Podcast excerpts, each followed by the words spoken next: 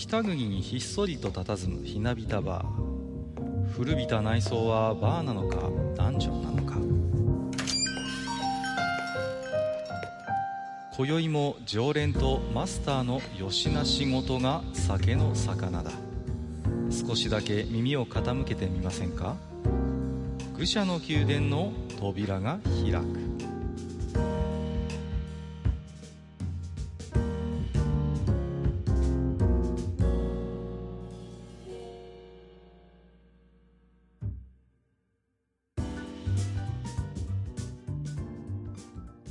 ややマスター、今日も来ましたよ。はいはい、いらっしゃい。うん。うんと、今日はね、えっ、ー、と、うん、後でね、えー、自堕落斎さんをね、お迎ええー、する予定にしてるんですけれどもね。うんうん。はい。まあね、自堕落斎さんといえばね、あの、ご存知の方も多いとは思うんですけれどもね。うん、まあ、えー、世を忍ぶ仮の姿は、お蕎麦屋さんということで。謎のね。謎の蕎麦屋ということでね。まあ、はいやっぱりね、あのー、年末年始はね、かなり忙しいんじゃないのかなと、うん、想像するんですけれどもね。今頃はようやく落ち着いたぐらいじゃないですか？ね、ようやくそろそろね、うん、落ち着いて、まあね、おそらく少し時間も、えー、できるぐらいの頃合いになったんで、今日もおいでいただけるのかな、なんてことはね、思ってるんですけれどもね。うん、はい。私なんか。明けましておめでとうございます。ああ、噂をすれば、自堕落斎さん。はいはい。どうもどうも。おめでとうございます。お願いします。本日よろしくお願いいたします。こちらこそ。いやーね、うん、ちょうどね、あの、自堕落斎さんのお話をしてたところでしてね。うん。おやおや。まあ、ね、年末年始のお蕎麦屋さんなんて言えばね、まあ、ね、私なんかもね、あの、いつも実は、えー、送っていただいてましてね、謎の蕎麦屋さんからね、お蕎麦をいただいてまして。まあ。マジで？え？マスターももらってんじゃないの？そんなことないの？うん。よ、もらってませんよ。あ、本当？うちだけですか、うん、すいませんね、なんだろう。いやあの、まあ私はね、まああの、自堕落斎さんのお店でね、実際にお蕎麦を食べたこともあるんですけれどもね。うんうん。やっぱりどうですか？自堕落斎さん。年末は忙しかった？忙しい。うん、そうですね。もう年末の最終的なその1週間あるじゃないですか。うん。週間。まあ、えー、4日かな ?4 日か5日ぐらいあるじゃないですか。うん。あの、多分、多分、いろんな業種の中でもドブラックですね。ドブラック 何その、なんかもしかしてだけどって言いそうな。なんかね。まあ、ね、何なんでしょうね。でも、やっぱりね、あの、年越しってなると、やっぱお蕎麦食べたくなるっていうのはね、やっぱりありますしね。うん。あるとは思うんですけどね、あの、できればね、分散してほしいなっていうのは心の中の本音なんですよね。あの、まあ、もともと、あの、みそかの日に、えっ、ー、と、細長いものを食べるっていうのが、要するに細く長くっていうので、幸福、その、要するに幸運の食べ物っていう形で、広まったんですよね。だから、ね、えっ、ー、と、30日、31日とか、えー、例えば2月の28日とか、最終日のことをみそかって言うんですけれども、その日に、はい、まあ、お蕎麦を食べましょうと。まあ、麺類を食べましょうっていうのが、もともとの始まりで、で、年の最後なんで、大晦日にはお蕎麦を食べましょうと。うんっていうか、あれも確かにあることはあるんですけども、あの、できればね、12月後半、あの、クリスマスが終わってからの1週間とかに分けていただけると非常にありがたい。オフピークお蕎麦みたいなね。いやそうそうそうは言ってもね、やっぱりこう、私なんかはね、どうしても大晦日に食べたいもんですからね。うん。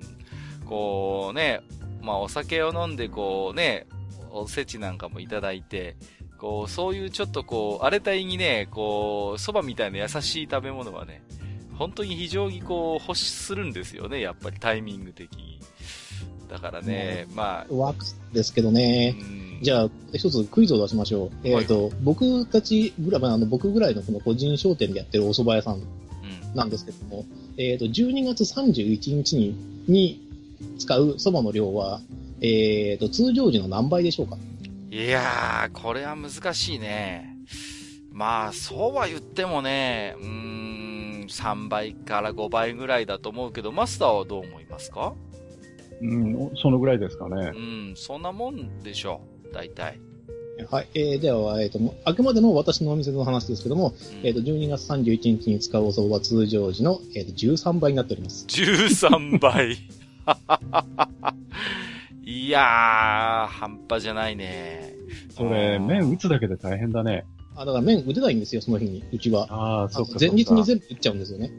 うんうんうんうんうん。その日はもうう、あの、僕自身もその、働きに、働きというかその、調理場にずっと立ってなきゃいけないんで、うん。そうだよね。まあ人がいればね、そういうこともできるんですけど、うん。昔からうちそうだったな、なんか打ち込みって言ってて、さ12月30日にその、明日使う分のお蕎麦を全部打ってた記憶があるな、じいさんとか、あの、お父ちゃんの分、私の時時代も。で、やっぱり、あの、男衆なんで、働ける、動けるんですよね。で、動ける人間がやっぱその、現場にいると、動くんですよ、とにかく。うん。うん、仕事が。そうだよね。で、すごいありがたいっていうか、まあ、あれが自分で言っちゃなんなんですけど、いないとまずいっていうので、あの、まあ、12月31日は、まあ、そうですね、朝6時に起きて、おわ、あの、9時、まあ、今年は9時ぐらいには終わってたんですけども、それまでは、まあ、休みなしで、うわフルタイムです。まあ、13倍っていうのはそういうことですよね。まあうんちょっとこう、僕気になったんですけど、お蕎麦屋さんのお年越しってどんな感じなんですか、まあそんだけ忙しいから、なかなか大変だと思うんですけど。年越しですか？いや、もう何にもないですよ。あー、疲れたねって言って。そりゃそうですよね。はい。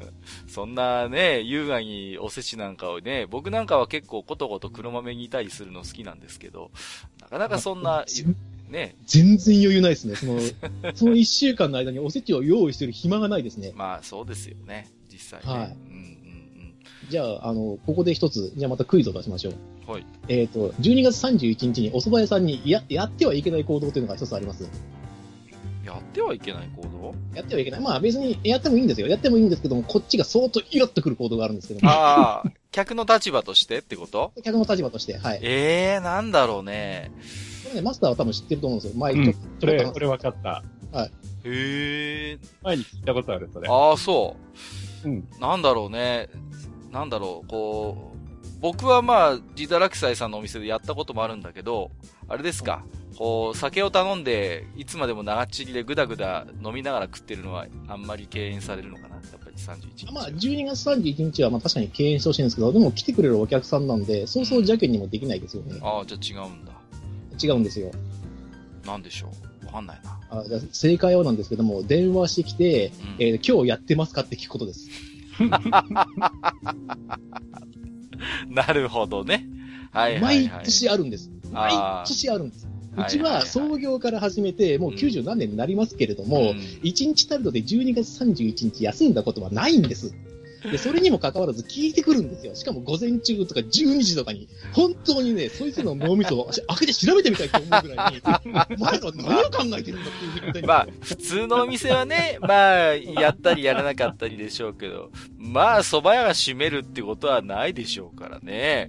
聞いてにしても、まだ前日とかに聞いてくれよっていう。いや、さっきも言いましたけど、仕事量が13倍になってるんですよ。まあでも仕事量が13倍っていうことは13倍には感じないぐらいにすごい量なんですよ。まあうん、その、中に行ってきて、電話がかかってきて、はいって言って、うんなまあね、やってます、本日やってますかって言ったら、やってますけど来ないでくださいって、本当に出ますから。あまり手を止めたくないでしょうからね。そうなんですよなるほどもうねね。、本当にね、地獄に落ちると思いますよ、そいつら。ああ、なるほど。うまい。まあね。まあ今日はね、そんなこんなでね、えー、まあね、お蕎麦屋さんにね、えー、おと、大晦日の日に電話をかける人はね、地獄に落ちろということでね、今日の本編ではですね、まあそんな地獄のアニメということで今日は、えー、ほおずきの冷徹というね、えー、先日あの、2期がね、終わりましたけれども、えー、なんかね、えーと、2期の最後にはもう2期のその2ということで、まあ実質3期だと思うんですけれどもね、えー、そちらの制作も発表されまして、今大変人気のあるアニメということなんで、えー、こちらのアニメについて、えーと、ジダラクサイさんとマスターといろいろおしゃべりをしていきたいと思いますので、えー、本日もジダラクサイさん、そしてマスター、よろしくお願いいたします。よろしくお願いします。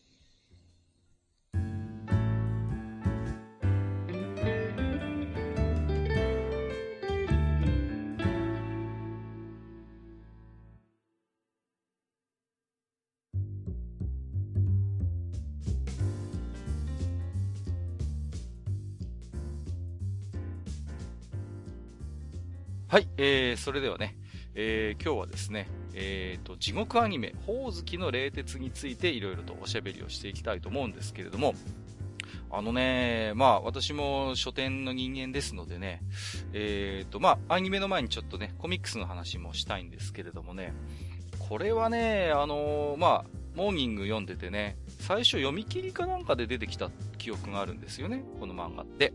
うん。で、あのー、なんて言うんですかね、こう、モーニングって、あのー、まあ、マスターもご存知だと思うんですけど、まあ、青年誌ですよね。どちらかというと、こう、男性読者の方が多い漫画雑誌じゃないですか。うん。うん。だけど、モーニングって、ちょくちょくこう、女子受けしそうな、こう、漫画ってこう、載ったりする記憶は、記憶っていうか、そんな印象もあるんですよね、なんかこう。例えば、今連載しているのですと、昨日何食べたって、これまあちょっと以前ね、ずいぶん前ですけど、マスターともおしゃべりした、まあ異色のね、こう、まあグルメ漫画というか、そういうのもありますし、もう連載終わりましたけども、コンプレックスエイジなんかも、どちらかというとなんか女性に受けそうな感じのテイストだったななんてこともちょっと思ったりするんですよね。うんうん。あるいは、そうですね、えっ、ー、と、セイントお兄さんなんかも割とね、うん。あれはでもイブニングなのかな、今。モーツだ、モーツかな？うん。モーニング2ですね。モーツですね。はい。はい、あれなんかも、うちの店だけじゃないと思うんですけど、やっぱり、うん、読者の7割ぐらいは女性かなっていう感じの作品もあるんですけどね。だから、割とそういう、こう、ちょくちょくたまにモーニングが繰り出してくる、女性読者をターゲットにした漫画かななんて最初は印象を持ってたんですよね。うん。で、まあ、基本情報からおさらいしていきますと、まあ、あのー、この漫画はですね、えっ、ー、と、江口夏美さんというね、えー、女性漫画家による日本の漫画作品ということで、えっ、と、まあ、地獄の住人たちをね、中心とした、まあ、コメディ漫画ということなんですけれども、まあ、なんていうのかな？あのー、そういう地獄のね、地獄でまあ、要はその亡者たちにこう拷問を課す、こう、極卒って言われるね、まあ、鬼がいっぱい登場するんですけれども、それ以外にも神話とかおとぎ話とか怪談の類から登場人物がいっぱい出てきて、えー、日本に限らず海外の悪魔とか妖怪も登場するというような話になってるんですよね。うんうん。で、えーとですね、僕最初に読んだ時は、最初の印象はね、あの、なんていうかこう、なんか白戦車とかの漫画にありそうな感じだなっていう印象を持ったんですよね。こう、ララとか、花と夢とかに乗ってそうって思ったんですよ。うん。最初の印象はね、夏目友人帳にちょっと似てんのかなっていう、そういうテイストを感じたんですよね。うんうんうん。で、まあただね、あの、読んでいくうちに、まあ非常に独特の、やっぱりこう、雰囲気というかね、うん、そういうものが出てきて、で、割と早いうちからこう、受けてましたよね。非常にコミックスの売り上げも良かった。うん。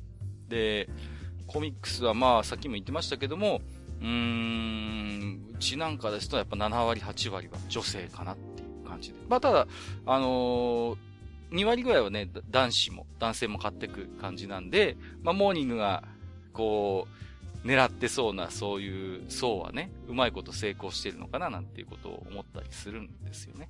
うん。あのー、ジダラクサイさん、これ、あれですよね。アニメご覧になる前からも漫画も読んでたんですよね、これは。はい、あの、僕はモーニングを購読してるんで、あ読みの時から。はいはいはい、はい。まあ、面白いところの視点で漫画描くんだなと思って、うんうんうんうん。結構注目してましたね。はいはいはい。そうそうそうそう。あの、実質的なデビュー作なんですよね、この、あの、作家さんのね、うん、江口さんの、はい、ほぼデビュー作と言っていいと思うんですけれども、うん、なんていうか結構ね、最初の頃から画力も安定してるし、うん、あとやっぱり結構、なんていうの、登場人物がやっぱりそういう歴史的な背景を持っているキャラがいっぱいいるじゃないですか。はい、神話とかも含めて。で、その辺も、すごいよく調べて書いてるよなっていうのをすごいこう、思いましたね。なんか、うん。なんかで、作者のね、アンケートなんか、アンケート、インタビューなんかね、こう見てみると、やっぱりあの、水木しげる先生とかを非常にこうね、えー、尊敬をしているということで、まあそういう水木妖怪のね、うん、世界をやっぱりこう、リスペクトというか、影響を受けてるのもすごい感じますし、もう一人尊敬する漫画家っていうので、えっ、ー、と、岡田アーミン先生挙げてるんですよね。岡田アーミン先生はマスターもご存知だと思うんですけどもね、あの、お父さんは心配性とか、こいつら100%伝説とかで有名なね、割と伝説的な少女漫画のギャグ漫画作家って感じですけれども。ああ、ドキドキバグバグアニマルの人じゃないんだ。違う違う。違いますよ。そっちじゃないです。はい。あの、岡田アーミンの方ですね。はい。そうそうそう。柴田亜美じゃないですよ。はい。あの、で、なんか割とそういう影響も受けたドタバタな感じも、うんうんうん、確かに感じるんですよね。うん。だからね、ああ、なるほどなって僕は非常に、その、尊敬する2人の先生の名前が出てきた時にはね、納得したんですけれどもね。うん。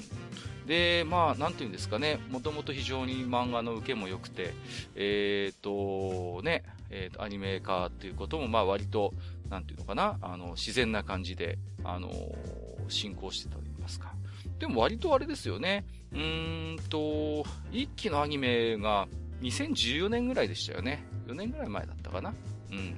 にありまして、えー、で、2017年の、あれですね、えー、第3期、第4期か、の、えー、クールで、え第2期があって、この前それが、えー、完結したということになりましたけれども、えっ、ー、と、じゃあ、まあ、とりあえず最近の話からということで、第2期のアニメご覧になって、ゼラクサイさんはいかがでしたでしょうかね？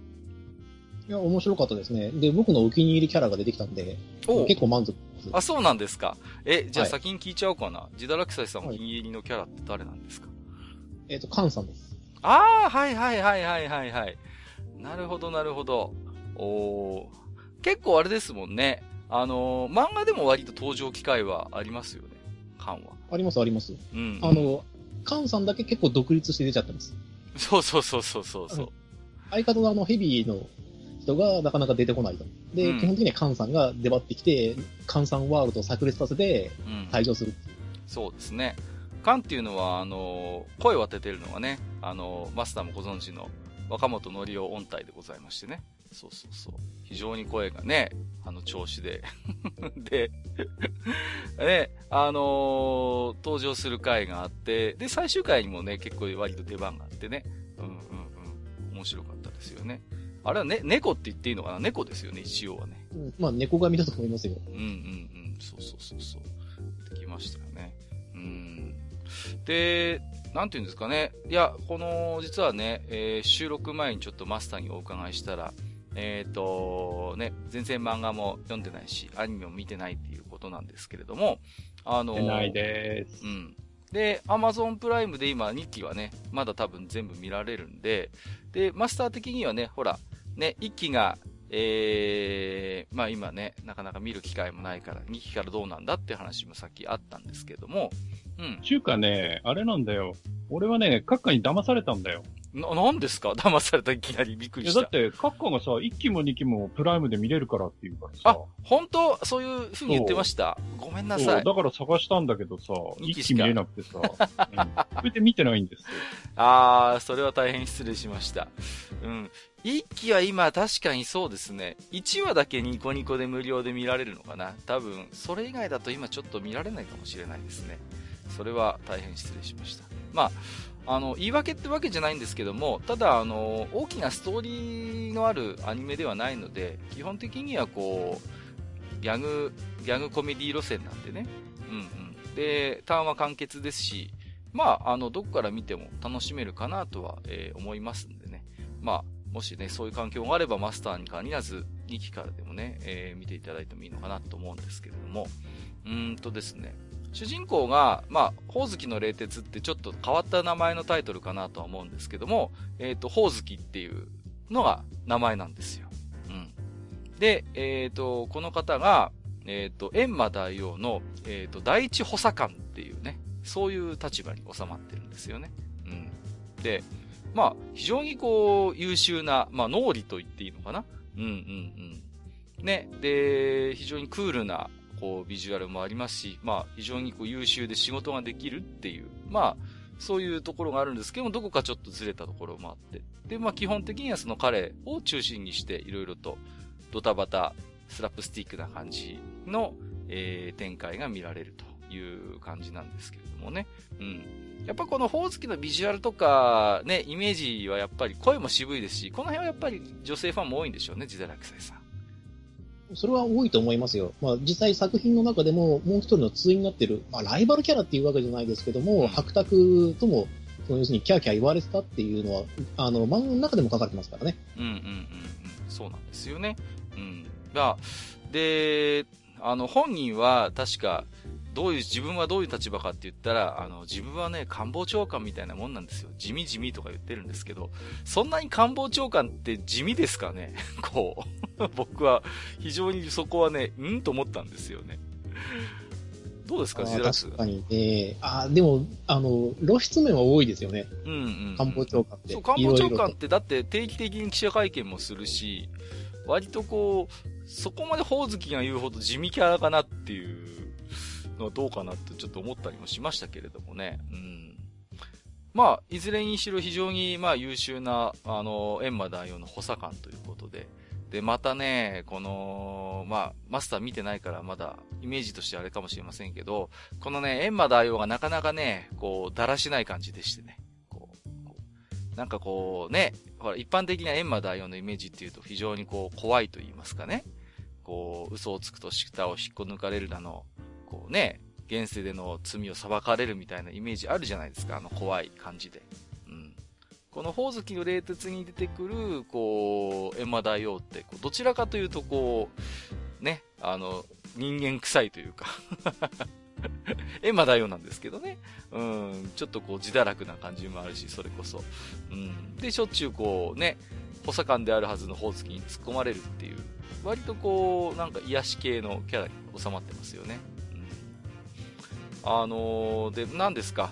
で、まあ、ね、こう、そういう地獄がまた非常に、設定として亡者が増えてるんですよね、なんかね、こう。で、めちゃくちゃ忙しいみたいな。そんな感じなんですよ。うん。この辺はどうですか、ジドラクセさん。こう、この辺の設定の妙と言いますか。あこの設定の妙とか、その、地獄を細かく説明してくれる感じがすごくいいですよね。うん、あ、そうそうそうそう、そうなんですよ。うんうん。で、非常になんていうんですかね、こう、地獄、我々がこう、思い描く地獄の、まあ、イメージみたいなのが、まあ、なんとなくあるんですけども、非常に実は細かく分かれてましてね。うんうんうん。そうそうそう。あのー、で、それぞれどういう地獄で、どういう、なんていうんですかね、こう、拷問みたいなのをやってるかみたいなことを、あのー、非常にこう、説明してくれるんですよね。うんうん。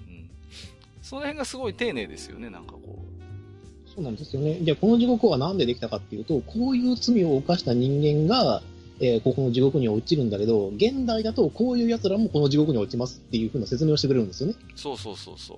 そうなんですよ。で、その、日本の地獄っていうのが、まあその八大地獄って言われるものと、えっ、ー、と、八巻地獄だったかな？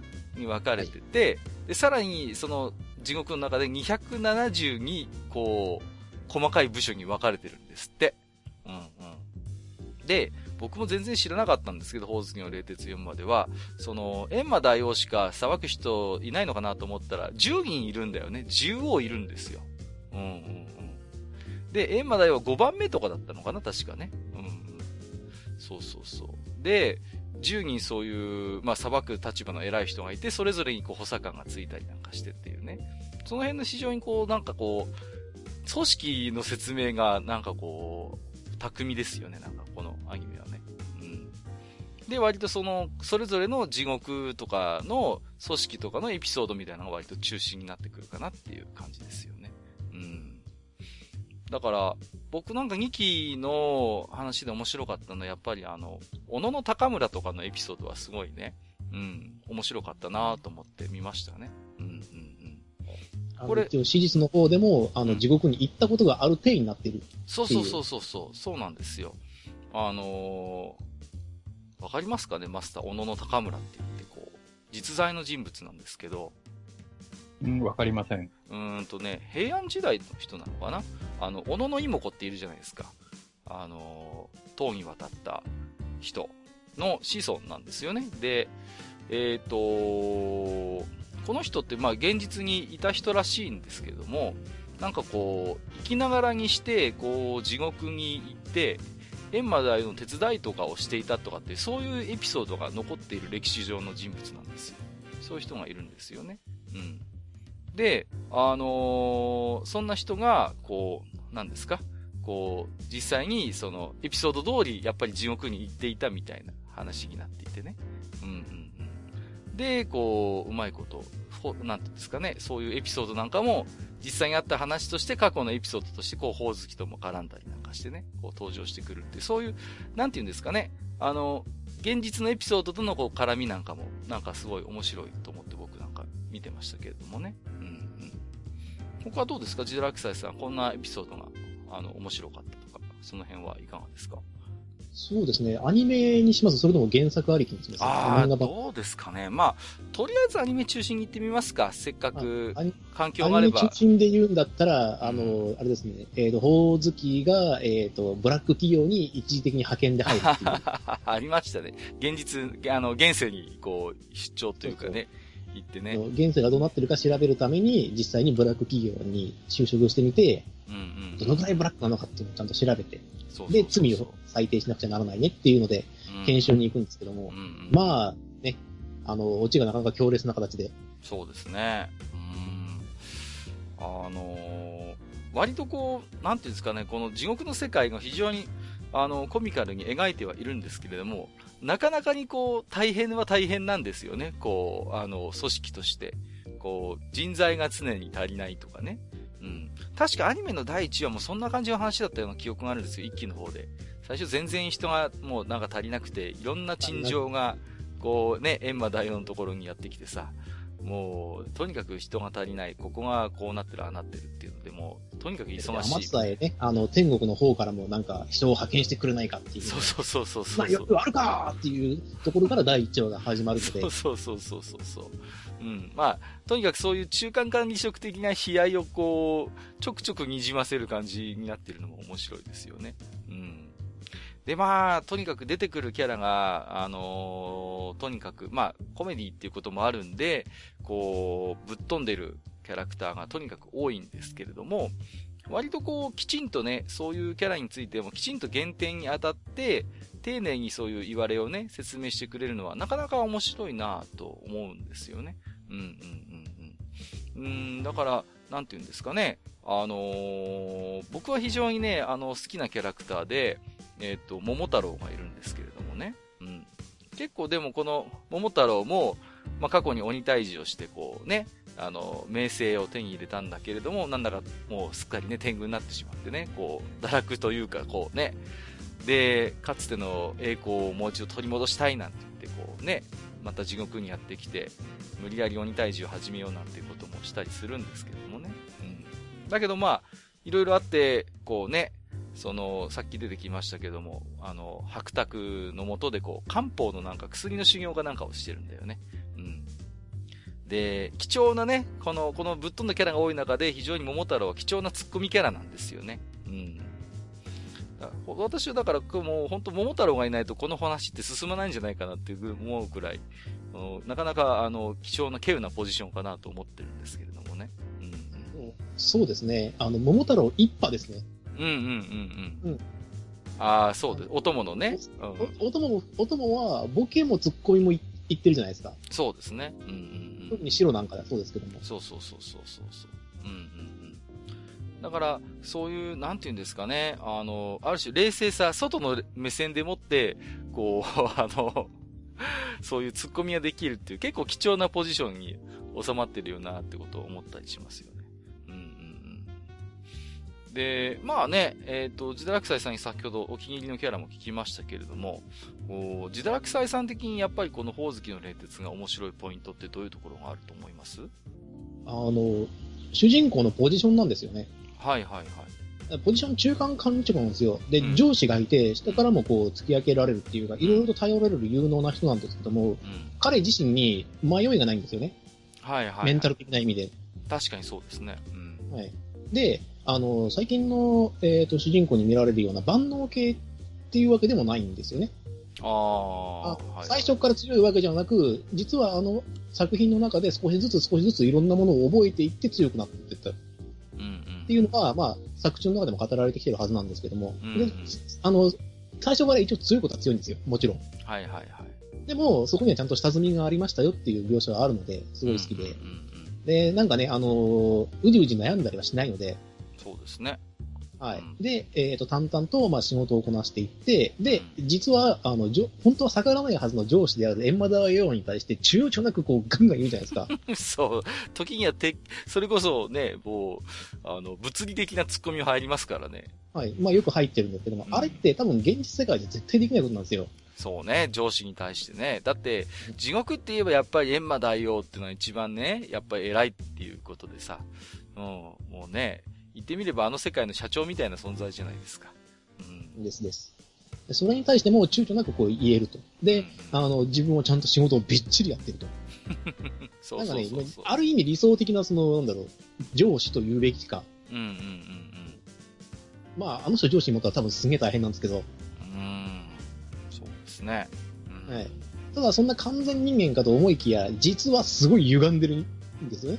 そうそうそうそうそう。うん。ほおずきそのものは。うんただし、あの、その歪みも実は自分で見れてるんですよね。ほおずきっていうのは。ああ、なるほどね。ここ自分でずれてるんだけども、だからそれが分かってるから普通にこう仕事が淡々とできるだけであって、うんうんうん。で、出していい部分、出していい歪みの部分っていうのを、えっ、と、罪人を裁くときに思いっきり出すんですよ。そうそうそうそう。そうだね。うんうん。はい。いや、よくあの、ほおずきが口癖っていうか、たまに言うのが、我々はその、飴とムチっていうところのムチを担当してるっていうことを言うんですよね。うん。よく言いますね。で、だから拷問こそがやっぱりその、我々の本分であるみたいなことを言って、とかくやっぱり、あのーコメディだから、こう、どちらかというと、こう、緩い方向に緩い方向にこう、行っちゃうんですよね。やっぱキャラとかの性格付けもそうだから、地獄だけど、どんどんどんどんそう、緩い方向に行きがちなんだけど、そこをやっぱりこう、キリッとこう、締めるキャラとして、やっぱり、ほおずきがいるんですよね。うん。我々はあくまでこう、地獄の極卒であるっていう、本文をね、思い出させてくれるっていうところがありますよね。うんうんうん。だから、そういう、じゃあ、なんていうのかな、四角四面で、じゃあ、面白みがない人物かというと、なかなかぶっ飛んだ部分があってね、あの、趣味で金魚草を育ててみたりとかですね。そうそうそう。あの締めでね、人事に口を出してね、この人を雇うっていう。そうそう。割とあれですよね。あのー結構、職権乱用的なことやってますよね。こう、冷静に考えると。うん。でも、それで回ってるからしょうがないっていう部分がありますよね。ああ、そうそうそうそう。うんそれはありますね。うん。じゃあ、誰がこのほおずきの代行できるのっていう。うんうんうん。そうそうそうそう。ね。あの、ほおずきの前に、実は、あの、第一補佐官がいたんですね。前任者が一人だけね。それが、あの、ね、イザナミの御事っていう、またこれが、神話の世界の神様ですからね。もう、それもまあ、それですごい話なんですけれども、まあ、うまいことね、そんな、ね、あの、彼女から少しそういうポジションをね、まあ、前乗してもらって、で、まあ、あのポジションに収まってるっていう感じになってるんですけどもね。こう、なん、なんて言うんですかね、こう、ファンタジー色が、まあもちろん、設定がそう、地獄なので強いんだけれども、一方で、そういう、なんかこう、ブラック企業の悲哀というか、こう、組織としての、なんかこう、立ち振る舞いみたいなのを面白く見せる力がある人だなって僕思うんですよね、なんかこう。だから割とそういうね、地獄の組織の説明とかにすごい結構実は時間割いて説明してるんですよね、これって。うん。その辺もすごい面白いなと思いますよ、僕は。うん。だから、なんていうのかな、男性と女性でこのほおずきの冷徹を、あの、見る視点が多分やっぱり違って、まあ、女性はどちらかというと、そういう、こう、まあ、ほおずきも美形ですし、白沢とかもまあ美形です。そういう、まあ、割と美形の、まあ、キャラクターもそれなりに男性キャラで出てくるので、そういうところが一つ、まあ、人気の一端かなとは思うんだけども、男性的な見方でこのほおずきの冷徹じゃあ魅力なのなんなのかなって時に、割とそういうなんか組織のやっぱり歯車として苦労している、こう、ある種のなんかこう、サラリーマン漫画的に見れないかなっていう気もするんです、個人的に。なんかこう、あると思いますよ。だってね、あの、ほおずきも言ってますけど、地獄ほどブラックな企業ってないですからね。そうですよね、言ってみればね。うんうんうん。だから、あのー、島工作とまでは言いませんけどもね、もうなんだって、ある種、まあ、ほおずきを出世するところを、まあ、行き着くところまで行っちゃってる人間ですからね、それ以上の出世は望むべくもないんだけれども、やっぱりこう、組織を束ねるものとしての悩みとか、その、やっぱ人事のこととか、うんうんうん。あるいはやっぱりね、こう、交渉事とかもやるわけじゃないですか、立場上。こう、八冠地獄に行って、こう、少しご機嫌伺いしていきたりとかさ。うんうん。なんかそういうなんか、組織の人間としての立ち振る舞いみたいなところになんか、おかしみがあるっていうかね。うん。男性なんかは割とそういう見方をするのかなっていう気もするんですよね。うん。いや、だからね、その辺も本当になんかこう、ダンス、私なんかやっぱりそういうところに興味がある。だから、小野の高村の逸話とか、やっぱりそういうこう、現実の、なんていうかな、逸話にもリンクさせた部分、歴史的な部分とか、そういうところと、やっぱりその組織っていうところで、やっぱり僕は見てるかなって気がしますけどもね。うん。なるこのあの作者さんの作者さんは、おそらくものすごい下調べをしっかりしてるんですよね。あ、そうそうそう、それはすごい感じる。うん。だから、ちゃんとその辺がベースになってるから、その、いろんなキャラを出しても多分ほとんどブレてないんですよね。世界設定とか、そのキャラクター像とかが。いや、結構、だって、かなり、こういっちゃなんですけど、節操なくキャラ出してるじゃないですか。日本のそういう、神話とかは、まあ、階段からもキャラ出してますし、だ、だけじゃなくて、それこそあの、西洋の悪魔とか、妖怪とかもバンバン出してるじゃないですか。はいはいはい。ねそれこそエジプトのアヌビスなんかも出てくるわけだからさ。まあ、そう考えると、割とこう、ストーリー的にこう破綻というか、うーん、なんかね、ちょっとこう、収まりがつかない感じにならないかなと思うんだけども、うまいことこう、ほおずきの冷徹の世界観にこう、組み入れてやってるなっていう感じはしますよね。はい。で、あとあの、個人的なあの、感想なんですけども、うん、さっきあの、男女で見る点が違うって言ったんですけども、僕の好みの問題なんですけども、はい、あの、この漫画ってキャラクターの美醜がかなりはっきりしてるんですよね。はいはいはい、それはすごい感じる。うんうん。ああの、こう言っちゃなんですけど、ブスはブスに書いてるし、うんうん、で、あの、モブ顔とか一般人はちゃんと一般人の顔をしてるんですよ。うんうんうん、で、だからこそ、その美形たちがある程度こう引き立つというか、うんうんうん、だからあると思うんですよね。で、あの、俺これ結構すごいかなと思うんですけど、それが男女関わり、出てくる登場キャラ男女関わりなくやっぱり美醜に差があるんですよ。あるあるある。それははっきりやってるよね。うん。それね、すごいなと思ってて、で、もう一個すごい点なと思う点があるんですけども、一応僕は男性なんですけども、男性目線から見たときに、おそらく出てくる、えっ、ー、と、美人の女性キャラ、うんうんうん、お父さんとか、えっ、ー、と、ダッキー、リリス、ダキニ、うんうんうん、いるんですけども、おそらくどこかは好きだと思うんですよ、女性からすれば。この4人って。あー、そうね。確かにそうだ。うん。その辺、やっぱり、なんていうの、女性作家ならではっていうところも感じますね。なんかこう、あ、な、まあ、モーニングっていうのもあるかもしれませんけども、いわゆるその、萌え要素が薄いじゃないですか。ほおずきに出てくるキャラクターって。ああ。まあ。金魚そう、金魚金魚そう。金魚草。いや、金魚草萌えかな、あれ。だって、ピーチ巻きですらそこまでこう、え、こう、どちらかというと、こう、なんていうの、こう、パロディ的にそういう萌え路線、あざとく打ち出すじゃないですか。あれだってもうパロディになっちゃってるから、割とガチの萌えではないと思うんですよね、ピーチ巻きにしても。どっちかというと裏側見せてくれますからね。そうそうそうそう。どちらかというと、こう、アイドルの表裏の裏の部分をちゃんと出してくれるじゃないですか。そう作られた萌えの裏側こんなもんですよ、みたいな。うん、そうそうそうそう。ね。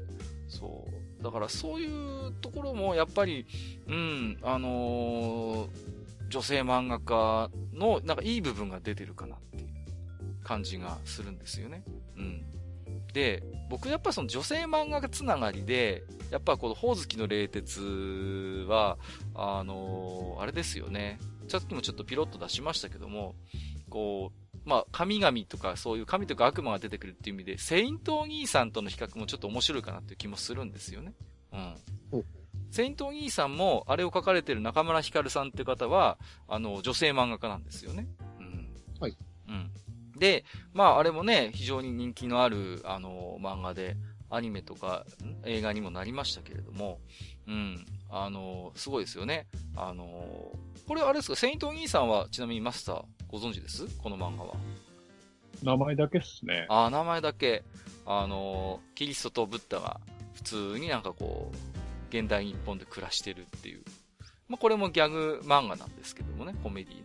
うん。でもやっぱり設定が設定だけに、そういう神とか悪魔がやっぱりいっぱい出てくるテイストなんですよね。うん。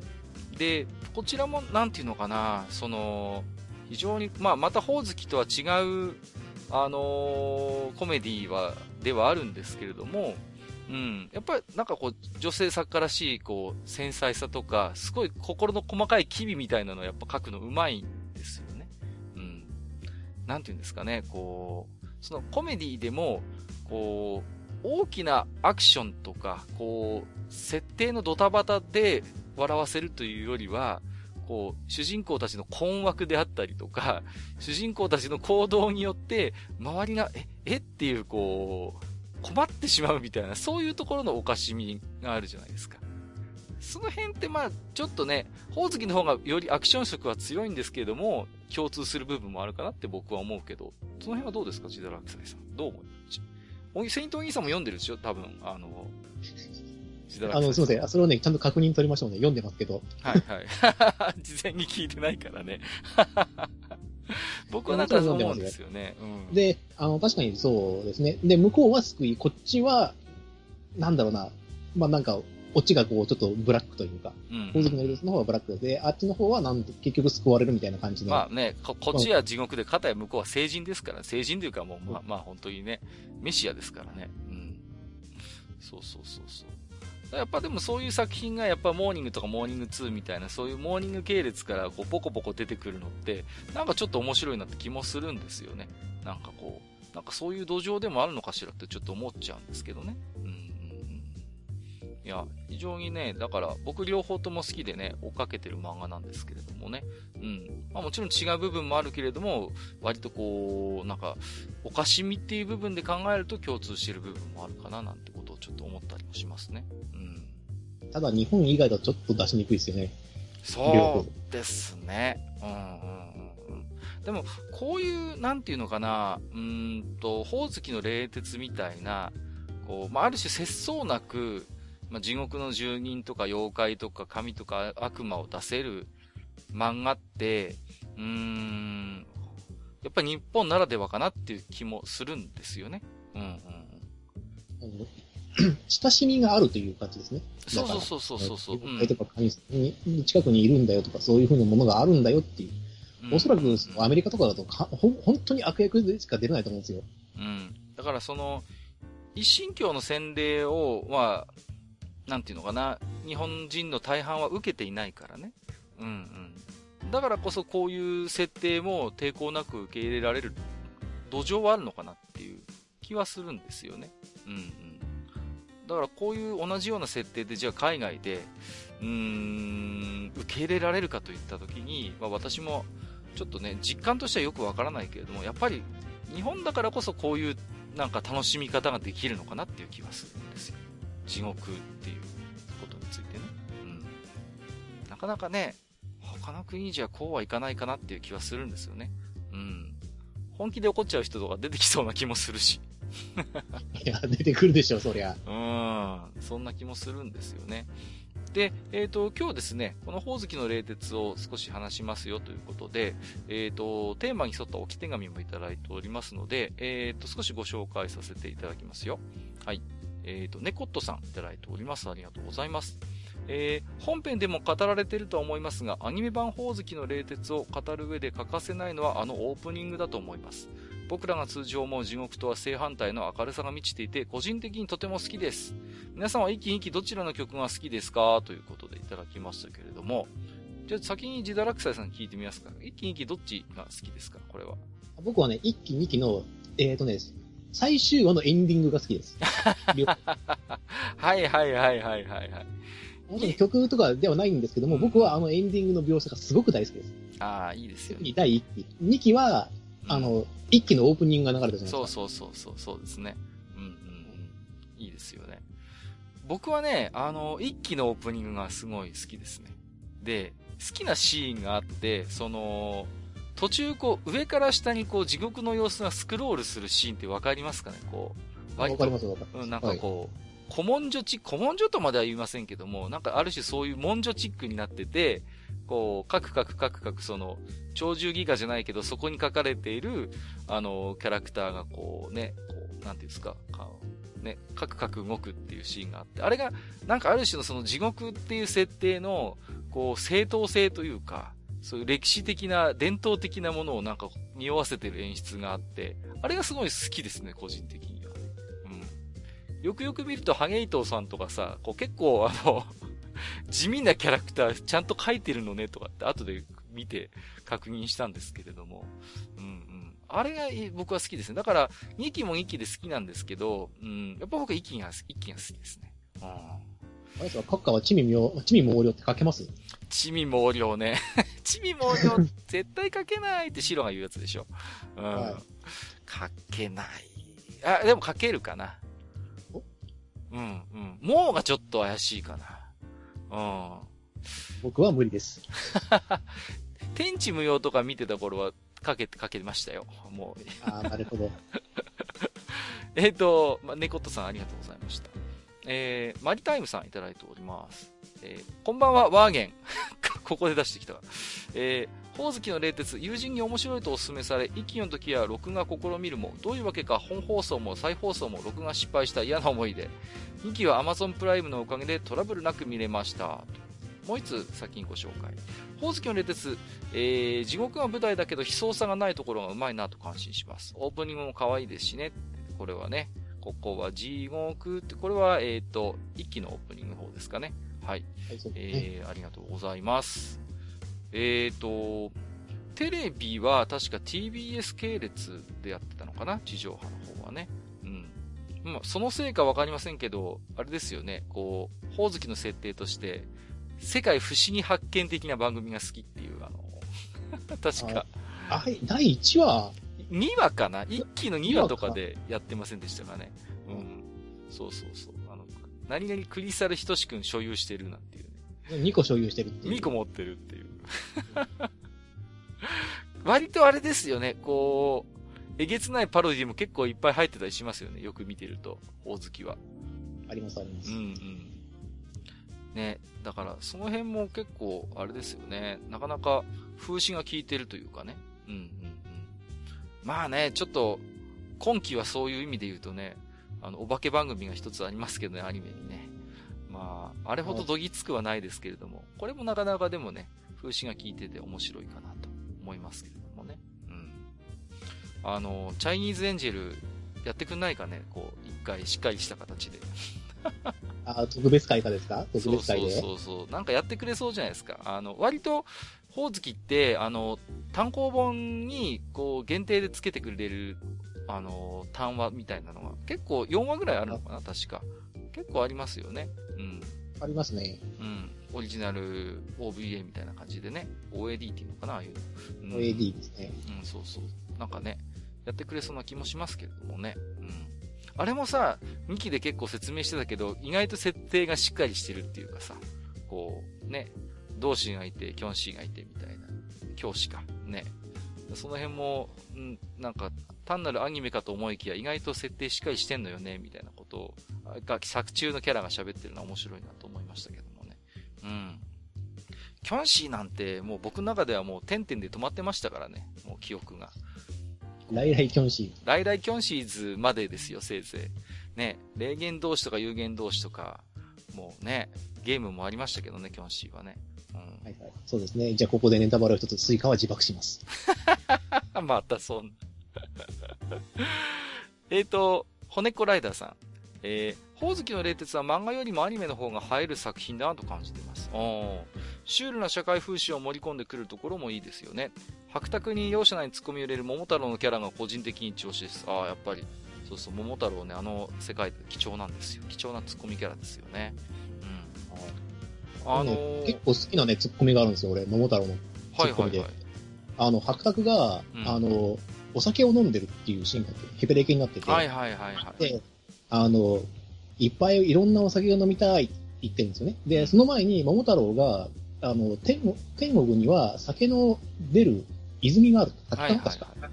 があるって、そこでいいじゃないですか。ったら、いやだっていろんな酒飲みたいじゃない、飲みたいっていう白沢の要望を聞いたときに、女子か本当の主語はただひたすら日本酒を煽るわっていうそのツッコミが、なんか なんかこれ好きだったんですよね。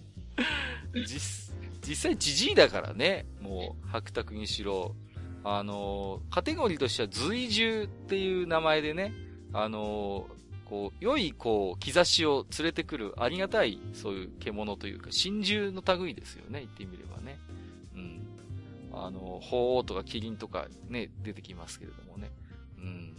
まあ、なかなか白沢もぶっ飛んだキャラでいいですけど、あの、骨子ライダーさんが、漫画よりもアニメの方が映える作品だなっていうのは、僕も漫画も読んでアニメを見たんでわかるんですけど、すごいね、アニメが成功したかなって僕思ってるんですよね。なんかこう、漫画の魅力を引き出すプラスアルファに成功してるかなって僕思うんです。非常にアニメ一気に一気とも出来がいいかなって思ってるんだけど、この辺はどうです？ジダラクサイス。どう思います？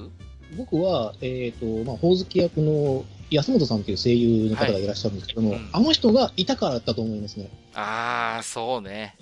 はい。あの、漫画の作中の方でも書いてあるんだけども、あの、ほおずきってバリトンボイスって書かれてるんですよね。うんうんうん。そうそうそう。だから、かなり、まあ、低い声なんですよ。で、それを、例えば、あの、安本さん抜きで、えっ、ー、と、演じようと思うと、ちょっと思いつかないぐらい、なんですよね。かっこいいんだけれども、まあ、その声が低いっていう。そうそうそう。地声がっていう。そうそうそう。非常にこう、なんていうんですかね。はまり役と言いますかね。うんやっぱり。はい、だから、ほおずきとあの声優さんのそこがもうカチッとはまったんで、あれでも、ある種あのアニメの魅力の非常に大きな源泉になってるかなっていうね。うんうん。ことは思いますよね。うん。いやー、だから、あと、桃太郎の平川大輔さんも非常にいい声してますけどもね、あれはあれで。こう、的確なツッコミ役と言いますかね。あれもあの、うん、ハマり役かなっていう気はしますね。うん。そうそうそうそうあ。あとあの、あれですね。あの、声優さんで言うんだったら僕はからし推しです。あれは本当に最高でした。はいはいはいはいはいはい。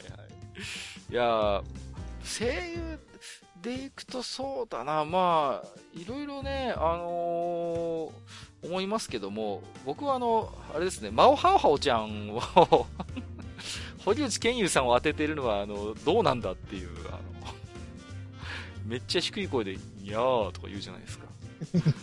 どうなんだろうなっていう、ねもう、そこは。僕の中ではもうね、アンドロメロスの、アンドロウルフの頃からの、あのイメージがついてるんでね、あんなこう、独特の、あんなこう、ブサイクというかね とんでもない猫の絵なんですけども、ねやたら声がいいっていうのは、あれはちょっと衝撃でしたけどもね、こんななんだ、みたいな感じで。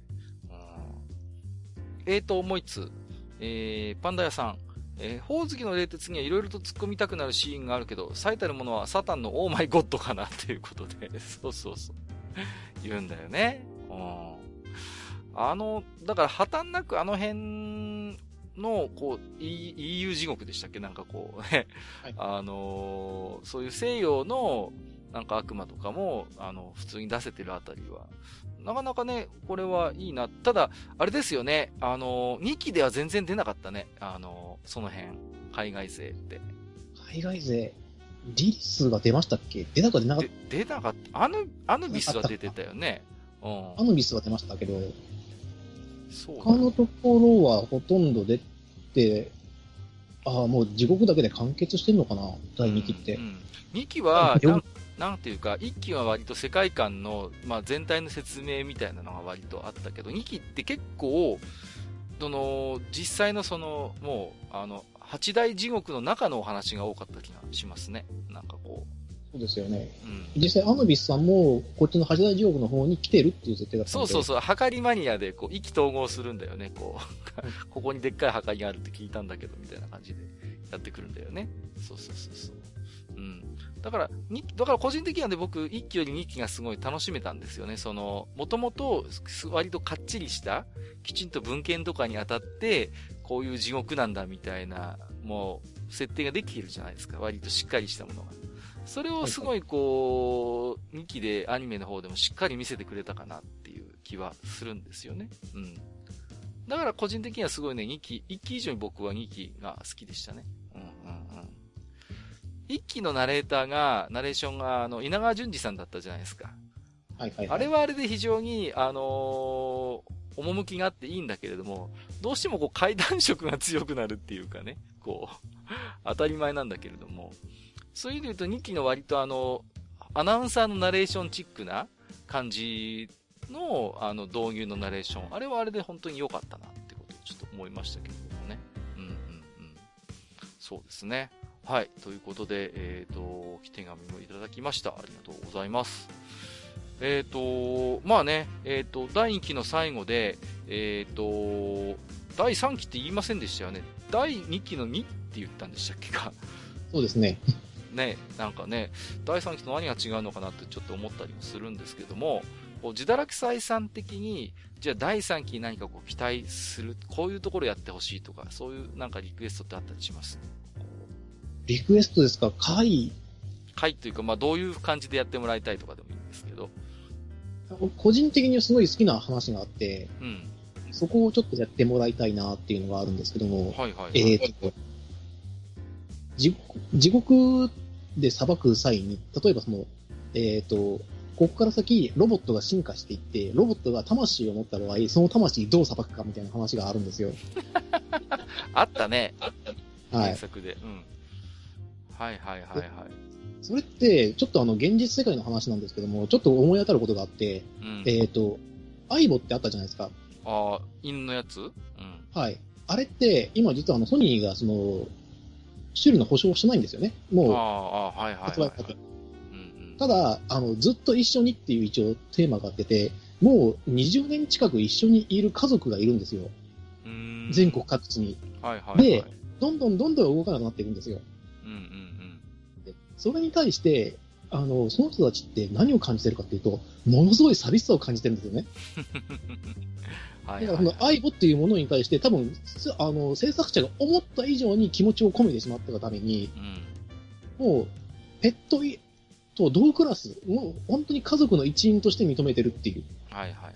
っていう問題があって、その時にね、えっ、ー、とね、神道のその新刊さんが一応、これって、あの、神道的にはどうなんですかって言ったら、いや、ありですよって言われてて。そこまでなったら、えっ、ー、と、この愛母っていうのは魂を持っていたとしてもおかしくはないです。いうふうに言われたんで、あ、やっぱりつくも神的なそういう思考があるのかなっていう。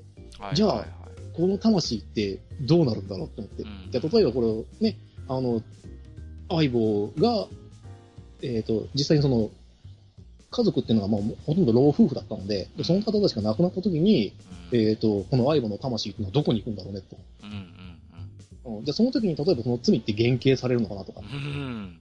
確かに。うん、あのー話があるので、ちょっとね、その辺をね、うん、現実世界の話を見ながらちょっとやってほしいなっていう。あ、宝月の冷徹の一つお決まりのパターンとして、現実の現世のそういう最新の動きによって、あのー、こう、地獄とか、まあ、天国が影響を受けるっていうのは一つのパターンがあるじゃないですか、こう。はいはい。ね、現世のそう社会現象みたいなのが実は地獄にも影響を与えるみたいな。うんうん。やっぱその辺が一つこう、宝月の冷徹のなんかこう、王道的な部分っていうか、その、まあ、非常に今ね、こういう不確定で社会の動きがすごい、まあ、激しい世の中にあってね、どこかそのしわ寄せがどっかに行ってるんじゃないかっていう、一つそういう、なんていうのかな、こう仮説をうまいこと救い上げてる漫画かなっていう気もするんですよね。そういうある種普遍的な、まあ、あの、神とか地獄とか、そういう妖怪とかっていう、まあ、なんていう、長いある程度時のスパンで今まで生きてきたね、まあ存在がいるとして、そういう人たちから見て今のこの社会の動きって多分かつてないほどにめちゃくちゃ目まぐるしいことになっていると思うんですよ。でもそれをなんていうかある種淡々とこう受け入れたり、まあ時には愚痴りながら地獄がそれを引き受けてるっていうところがなんかある種のおかしみの一つだと思うんですよね。この宝月の冷徹において。だから、そういうところをなんか今後もぜひ取り上げてもらいたいなと思うんですよね、なんかね。うんうんうん。例えば、なんて言うんですか？こう、非常に地獄にはなんかこう、名所がいっぱいあるわけじゃないですか、宝月の世界だと。例えばそれがこう、インスタ映えする地獄みたいなさ、こう、そういうね、なんかこう、どこが一番こう、あの、インスタ映えする場所だろうかとか、そういうなんかこう、現世とのそういう絡みの中でいろいろね、あの、話はできるかなっていう気もするんですよね。うん。あと、個人的にはね、私も岩手の人間ですので、あのー、まあ、作者さんもお気に入りのキャラだそうですけど、座敷わらしのね、ちょっと活躍をですね、ちょっとね、見てみたいなという気もしますね。うんうん。まあ、今でも結構優遇されてる方のキャラかなとは思うんですけれどもね。うんうん。まあ、あの、あれだけもう地獄、まあ、第2期からですか、実際には。OAD かなんかで最初に出てきたよな。んで、ね、地獄に住み着いちゃってますからね。その辺でなんかこう、彼女たちを中心にしたようなね、エピソードが1話ぐらい挟まるといいかななんてとを個人的には期待をしておりますけれどもね。はい。えー、ということでね、えー、今日はですね、まあ、あの、男子も見なきゃもったいない地獄アニメ、宝月の冷徹の魅力ということで、いろいろおしゃべりをさせていただきましたけれども、えーと、ジダラクサイさん、今日はいかがでしたでしょうか？いや、久しぶりですけど楽しかったですね。やっぱり、あの、知ってる漫画を話す機会ってなかなかないですからね。うんうんうん、確かに。うんうん。あのー、なんて言うんですかね。コミックスの方もね、非常に、なんていうんですかね、入手もしやすくなってるかなとは思うんですよね。うん。まあ、人気の作品でもありますんでね。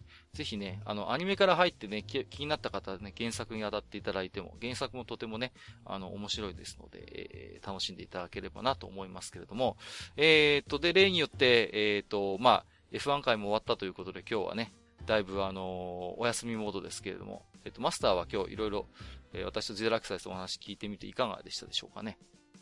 うん、そうですね。まあ、とりあえず後でニコニコで一期の1話は見てみようかな。あ、ありがとうございます。はい。で、少しでも興味持っていただいたらぜひ Amazon プライムで。OAD も確か何作か入ってたと思うんで、OAD プラス2期13話見ていただければ、また後でね、えー、愚者の宮殿で感想でもお伺いできればなと思っております。はい。ただね、えー、はいはい。あの、閣下に勧められて見るやつはね、ちょっと注意しないとね。何ですか？大丈夫です、大丈夫です。あの、マスター、あの、僕もおすすめですから。ああ、じゃあ大丈夫です、ね。はい。信用ねえな。えー、ということで、えっ、ー、と、とりあえずね、大月の冷徹の話はここまでとさせていただきます。えー、本日もジダラクサイさん、マスターありがとうございました。ありがとうございました。ありがとうございました。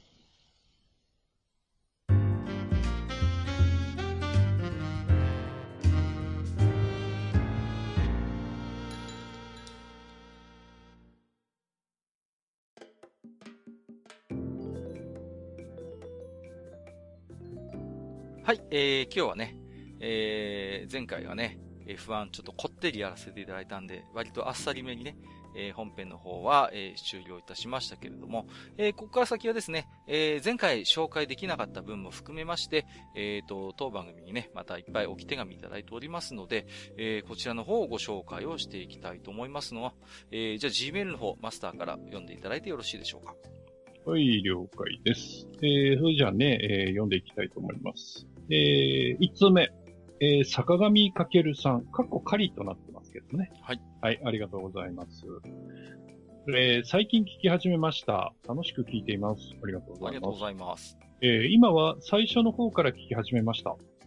えー、そして気になったところ、地下17階でボーイズラブをブローマンスって言ってた人がいましたが、うん、アメリカではブローマンスはあんまり愛情、えー、いわゆるゲイではなく、男友達で楽しくいられる、そして近い関係で、えー、よく使われます、うんえー、説明。説明が難しいです。うん、これでわかるかわかりませんが、この辺で置いておきます。はいえー、今に追いつくまでまだまだ遠いですが、ぼちぼち頑張っていきます。これからも楽しいポッドキャストを頑張ってくださいといただいてます。はい。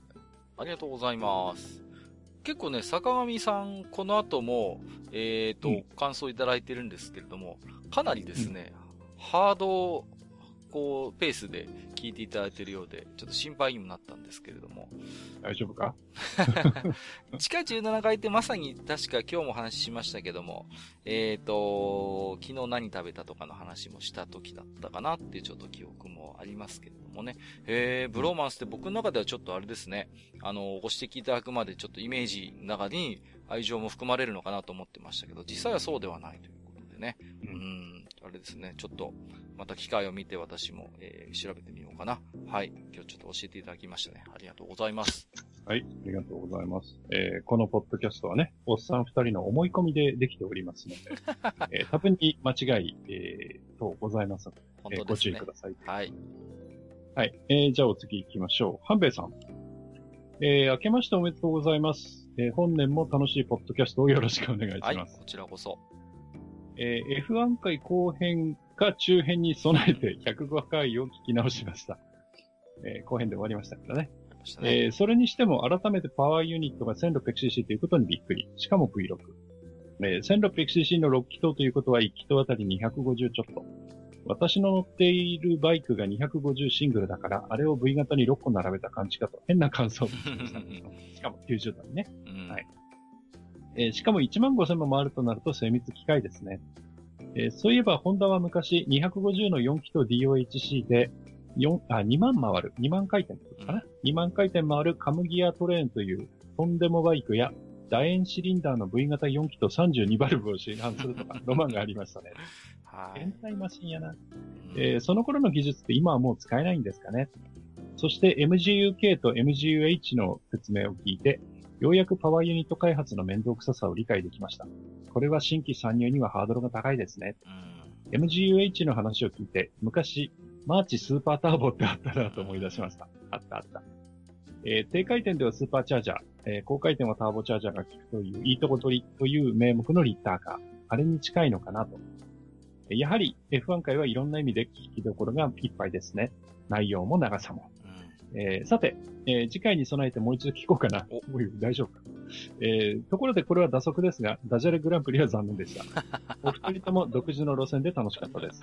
えー、リベンジも兼ねて、今度は逆オファーして、愚者のラジオさん、あるいは ラジオさんの宮殿をやらせて、えー、横からチャチャ入れるというのはいかがでしょう。うん、えー、では、この辺で、えー、次の更新も楽しみにしております。では、といただきました。はい。ありがとうございます。この後もね、ツイッターで何通か言っていただいてるんですやっぱり F1 回は結構ね、いっぱい反応いただいておりましてね。うん、はい。ありがたいなと。ね。はい、ありがたい感じで。うん。はい。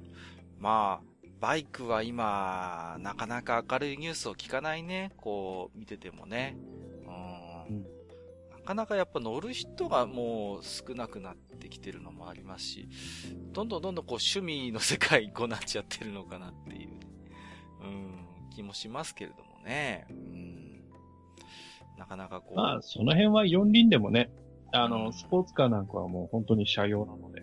そうですよね。うん。だから、なんでしょうね。そういう、昔と比べて、まあ僕の個人的な思いですけど、うーん、まあ、スーパーカーに憧れてね、子供の頃スーパーカーの下敷きとか、それこそスーパーカー消しゴムなんていう文化が我々の頃にはありましたけれども、うん、果たして今の子供たちでこうそういうスーパーカーみたいなものに、うん、どれだけこう魅力を感じるかなっていうと、なかなかそもそも触れる機会がないから、こう、うん、ね、裾野の拡大はままならないのかなってことをちょっと思ったりもしますよね。うん、なんだろうね。まあでもね、あのー、今トヨタで出している SUV であの、CHR だったかなはいはい。えー、そういう車がありまして、今テレビで CM やってるんですけど、うん。あの、なんか SUV で一番売れてるみたいな感じで CM やってるんですそう。うん。じゃあまだまだ頑張ってるところは頑張ってる。で、その車ってスタイリングがちょっと、こう、えー、ガンダムチックというか、へ結構そのなんか、アニ、まあ、言い方悪いですけど、アニメチックというかね、そういう造形の車なんですよね。はいはいはい。で、そういう車がやっぱり売れてるっていうところを考えると、まあ、時代は変わってるけど、でも、結局、可愛いのとか、かっこいいのが好きな人ってのはそれなりにいるのかなとちょっと思いましたけどね。うん、なるほどね。はいはい。じゃあまだまだ。まあその辺に、うん、もうちょっと何かヒントがあるのかなというふうに思います。はい。はい。ございます。はい。えー、ハンペさん、ありがとうございました。えー、次ですね。えー、構造さんです。はい。えー、毎度さんです。構造です。閣下、家を建てますか？一大事ですね、うん、僕自身、10年前に一応家を建てまして、先輩だ。その時はバタバタしました。うん、え閣下の言う通り、オール電化だ、ガスだと周りからやいのやいのと言われました。結果は水回り灯油、えー、調理はガスを使う昔ながらのシステムになりましたが、やはり色々考えましたよ。うん、えー、20年くらい前は、灯油がリットルあたり35円ぐらいでしたから、灯油一択でしたが、10年ぐらい前はすでに70円を突破をして、え何をしても高いという状態。今の流行りはやっぱり光熱費がゼロになるみたいなやつですかね。本当どうかは知りませんが。何にせよ悔いなきようよく話し合ってくださいね。えー、僕の心残りは僕の部屋がないことなんだよね。あらま。ファイト。あ、そうそう、パワーユニットの話。えー、ははーんのオンパレード。いや、面白かった。興味なかったのに、すごく楽しめてびっくり。いやはや世界は変わっていってるのね。まず、再生時間の表示に驚かされましたが、サクッと聞きましたよ。では、また楽しみにしてます。といただきました。はい、ありがとうございます。灯油は高いね。今ね、本当に。あのー、ね、あの赤い灯油缶18リッター入るのかなあれ。1400円弱ぐらいするもんね。うん。なんか一昔前はなんか、それこそ半年ぐらいだったようなイメージもあるんですけどもね。昔ほど石油ファンヒーターもコストパフォーマンスがいいとは言えなくなってきたかな。うん。あれですか？うんと、ジダラクサイさんのとこってさ、煮炊きはガスなの？ガスです。じゃあ結構、高いでしょ、ガスって。あーと、使うときは使いますけど、あの、電気ってね、ダメな部分あるんですよ。ほう。やっぱり。あのー、確かに、あの、お湯を沸かすとかはかなり早いんですけども、うん。炒め物するときとかに、左手がすごい特殊な動きをしなきゃいけないんですよね。ほうほう。だってあの、ほら、電熱プレートから話しちゃダメですから。ああ、基本的にあんま話せないもんね。はい。IH だと。話した、話しちゃうと、熱が伝わらなくなっちゃうんで。うん。よくやってる、こう、左手の、こう、カシャン、カシャン、カシャンって、こう、まあ、チャーハン作るような動きだと言ってもらえればわかると思うんですけど、ああいう鍋振りってできないんですよ。そうか。うん。IH だと、はい。で、あの、やっぱり火使ってると楽な部分、まあ、慣れてるっていうのがあるんですけどね。うん。で、あの、鍋がね、案外いかれやすいです。IH って。あ、そう。あもちろん僕たちの使ってるその頻度にもよりますけど、まあまあね、まあ。あの、はい、あの、そこが剥がれてくるんですよね。はいはいはいはい、はい。IH に反応する部分のところが。うん、そうすると、そこに水が入っちゃうと、あの、IH の唯一の利点というか、その、早くその熱が通るっていうことが、全然長期になっちゃうんですよ。そうなんだ。はい。そっか。いやね、ちょっとまだ悩んでますけどね。私も、もっぱら料理はする方なんでね。うん。やっぱガスは楽なんだよね。やっぱ慣れてるっていうのもあるしね。うん。一方でね、まあ、震災を経験しているので、その、やっぱりこう、地震の後の火災とかの時にね、やっぱりこう、ガスの方がリスクが高いっていうのもまた現実ではあるのでね。うん、まあ、いろいろ考えちゃいますよね。こういう燃料関係はね。うん、どっちもどっちじゃないですか、火災に関しては。そこに関しては結構、ほら、僕も勉強してるんですけども、はい、地震の際ってガスが確実にカットされるじゃないですか。カシャンって。まあ、大元の方でね。うん。はい。で、あの、その、そう、あの、再開の操作をしない限りガスは絶対に通らないんですけども、うん、電化製品の場合って、ブレーカーが落ちてない限りは、あの、復旧した瞬間に電気が出て、そこで火災が起こることも結構あったそうそうそう。通電した瞬間にね、またっていうのもよく聞きますよね。結局だから全部ブレーカーを落としてからじゃないと出られないみたいな。はい。家を出るっていうのがあるので、まあそこは結構ケースバイケースなのかなって思っちゃうんですよね。なのかな。まあちょっとこれからもね、悩みながら考えていきたいと思いますよ。はい。ありがとうございます。はい、工場さん、ありがとうございます。えー、お次のメールなんですが、はい。なんかね、うん、えー、謎の蕎麦屋さんっていう人のメールが来てるんですけど、読まなくていいですよ。いや、これはね、ぜひ読んでいただきたいと思いますね。ですよ。はい。はい。お願いします。はい。ということでね、あの、まあ、長くなるので読まなくていいですっていうふうに書かれてるんですけど、はい。まあね、あの、閣下がどうしてもということなんで読んでいきますけど。えー、104回を改めて聞いてみて自分の中の意見がある程度まとまったので文章にしておきたいと思いメールさせていただきます。はい。えー、長かったという感想は散々話したのですが、その大きな原因にレプリカント解放戦線の登場があると思います。うん、えー、特に物語に関係ないせに、えー、物語の後半になって出てきて、これから戦いが始まると言われても、これから、これまでの話が何だったのかと言いながら、ため息が出た記憶があります。えー、このレプリカント解放戦線さえ出なければ、物語の主軸がウォレス社の野望とそれに振り回されるレプリカントと、前回主人公という図が綺麗に出て、ウォレス社の社長の異常性も孤立することなく、これから、あラブを失った、えー、ウォレス社は衰退していくのではないかと予想でき、社長が求めたものはすべて、えー、そのすべてというのは宇宙の支配、レプリカントの荒廃種、有能な駒だり最愛の天使ラブを失ったとすれば一層哀れに移ったと思います。うん、えー、作中で一切の活動原理を明かさなかったので、解放戦線がどんな活動をしているのか、何を目指しているのかわからないのももやもやの一日と思います。レプリカントが虐げられているのかも、え、作中を見ている限り読み取れませんでした。なぜ放棄しなければいけなかったのかがまるで見えてきません。作中の冒頭で、えー、K の帰宅中、人間と思われる不老者になじられているシーンがありましたが、それも不思議に映った記憶が蘇ってきました。この不老者はどうやって日々の糧を得ていたのでしょうか生態系が破壊され、無償養殖して食料にしていた世界で、不老者が生きていけるほど余剰な食料があるとは思えなかったのです。えー、本編で言われていましたが、この作品では、1、レプリカントを刺激する人間。2、レプリカント。3、レプリカントに仕事を奪われた人間の3階層に分かれていると思ったのですが、えー、レプリカントに仕事を奪われた人間はどうやって生きていたのかと聞き返して疑問が生まれました。えー、刑を罵倒していた不老者は酒か薬で酩酊しているように見えましたが、どこから手に入れているのでしょうか。えー、身体的にはレプリカントの方が優れているので、本当にしんどい仕事でレプリカント以上に酷使されないと、糧を得られないのではないかと考える。そうなると不自然なので、整合性の取れそうな話を、あ取れそうな答えを出してみました。えー、本作での階層は、1、人間、2、レプリカントの2種類しかない。うん、ただし、人間の中で階層がある。えー、仕事ができる人間と仕事を奪われた人間。どちらも人間階層にいるので、レプリカントよりも上位でレプリカントは人間を支えなければならない。つまり、レプリカントは不老者であろうと養われば、養わねばならず、過酷な環境で仕事に従事している。えー、この環境はおかしいとレイチェルの出産に立ち会い奇跡を目撃したフレイザたちは、人間からの独立を目指して活動していた。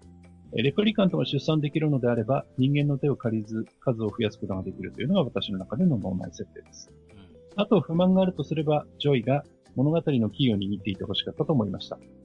閣下も称賛している理由もわかるくらいに可愛く、時に美しさと寂しさを感じさせてくれる演技だったので、途中退場のあっさりした感じがもったいないなと。あと、あまりにプログラムっぽくないので、ラブが K を監視しつつ、自分の感情が漏れ出ていたとか見ながら思っていたのですが、とは、なかなか感想を書いて満足したんで寝ます。ということでいただいてます。読まなくていいぞ。いやいやいやいや、読んじゃいました。いやーね、ジダラクサイさん、いかがですか？謎の蕎麦屋さんからこんなメールが来てるんですが、どういう感想をお持ちで？これはなぜ謎の蕎麦屋さんがこんな感想を書いたかっていうことを僕はね、よくわかるんですよ。なぜか知りませんけども。あのですね、あのね、163分、えー、ね、3200円払ったことをどうにかペイしたいと思ってこの感想を書いたなと思うんですよ、僕は。なるほどね。あのーはい、解放戦線の下りは、まあ、もともとこれ、構想段階では4時間以上の映画になるっていう話もどうやらあったようなんですけども、主に削られたのは多分この辺なんだろうなっていうことを思うんですよね。うん。じゃあ、全カットでよかったんじゃないですかねっていう。ちょっと中途半端に出しちゃった感は否めないですよね。それはあると思うんですよ。うん。あとはね、レプリカントに仕事を奪われたであろう不老者が酩酊してたのは多分ね、ストロングゼロを飲んでたんじゃないですかね。ああ。100円で手っ取り早く酔えるわけですから。どうでしょうかね。なるほどね。まあ、それは冗談としても、なんでしょうね。あの世界ですから、多分おそらく非常に粗悪で、こう、なんかね、安価で手に入る、手っ取り早くそういう状態になれるような、いや、なんか薬の類はなんかありそうな気はしますけれどもね。うん。まあ、そうですね。あとはね、ラブの話はね、ラブっていうかそうか、あの、あれですね、ジョイの話ですね。ジョイは、うんと、この謎の蕎麦屋さんがおっしゃるように、やっぱ、もう少しなんかこう物語の鍵を握ってもらいたかったなっていうのは僕も同じ感想ですね。うん。あるいはその、ジョイというのはその一般、それこそ、あのー、K と同じように、大量生産されてたであろう、ああいう、こう、なんていうのか、バーチャルの、こう、彼女というか、バーチャルのキャラクターの中でやっぱり特別な存在、ある種レギュラー的に生まれた、そういう存在であって、やっぱりこう、取り替えが効かない唯一無二の存在あるとか、やっぱそういう何かは欲しかったなと僕は思いますね。例えば、ね、そのジョイみたいなキャラクターがあるモデルになった女性がいたとしてね、その彼女のコピーから大量生産されているとするならば、ある種、ジョイがその、オリジナルとしてね、こう、作られていた存在であるかのような、そういう形でもありかなと思った。トゥーハートのマルチみたいな存在、大量生産された、そういう、なんていうのかな、そういう愛玩用のロボットとはやはり一線を画す存在として、唯一無二の存在としてやっぱりあって欲しかったなっていう思いはなんか僕もありますね。上位に関してはね。うん。まあ、しかし、続編は出ないでしょうな。うん。時に、閣下はエピソード8は見たんですか？あ、はい。あのー、スターウォーズですね。はい。見てまいりましたよ。はい。まあ、いろいろ感想がそれもそのうち話をしましょうかね。ああ、そうですね。ちょっと、その話もしましょうかね。はい、あの、まあ、いろんなね、賛否両論あるようですけれどもね。うん。はい。まあ、なんていうのかな、ストーリーテラーとして見たときにはやっぱり、いろいろ、うん。ありましたけど、割り切れないものが。個人的にはね、うん、あの、ファンとしては楽しめましたんで、まあ、その辺の話はまた後ほどということで。うん、はい、はいはい。えー、謎の蕎麦屋さん、ありがとうございました。ありがとうございました。どういたしまして。言っちゃったよ。はい。それからですね、えー、先ほどの坂上かけるさん、坂上かけるさん、どっちなんでしょうね。坂上えー、はい。まあ、過去仮ですけどね。はい。えー、あと、いくつかメールをいただいてますので、ここでご紹介します。はい、えー、かっかさん、はにわさん、こんにちは。えー、今も過去回を遡り中の坂上かけるです。頑張ってらっしゃるんですね。はい。えー、今回、置き手紙を書くトピックは完全に愚者級のメイントークから外れていますけど、カニワさんがデレステをやっていると聞いて、ちょっとした豆知識を書いておきます。うん、えー、今のイベント、えー、これちょっと前の話ですけど、えー、に出てきた新曲のタイトルタイトルは、ハッピーニューイエーですね。えー、ハッピーニューイヤーをもじった名前だと思いますけど、日系アメリカ人として、お、そうなんだ。えー、本当に気になるところですが、英語が間違っています。問題点は、イエーですね。イヤーっていう、y-e-a-h。h ですね。はい。まずは発音。えー、この歌の発音では、イエーイとなってますが、イヤーの方が、イヤーの方が正しいですね。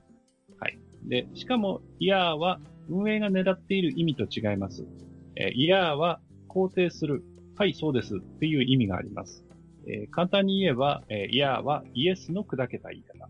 えー、日本語でのうんとはいと同じ感じですね。うん、じゃあ、運営が使いたかった言葉は一体何だったのか。それはイエイです。え、イエイ、y-a-y ですね。うん、えー、イエイの発音はイエイで、えー、この言葉も嬉しい時何かを達成した時に使います。うん、日本語の、えー、よっしゃ、やったと同じですね。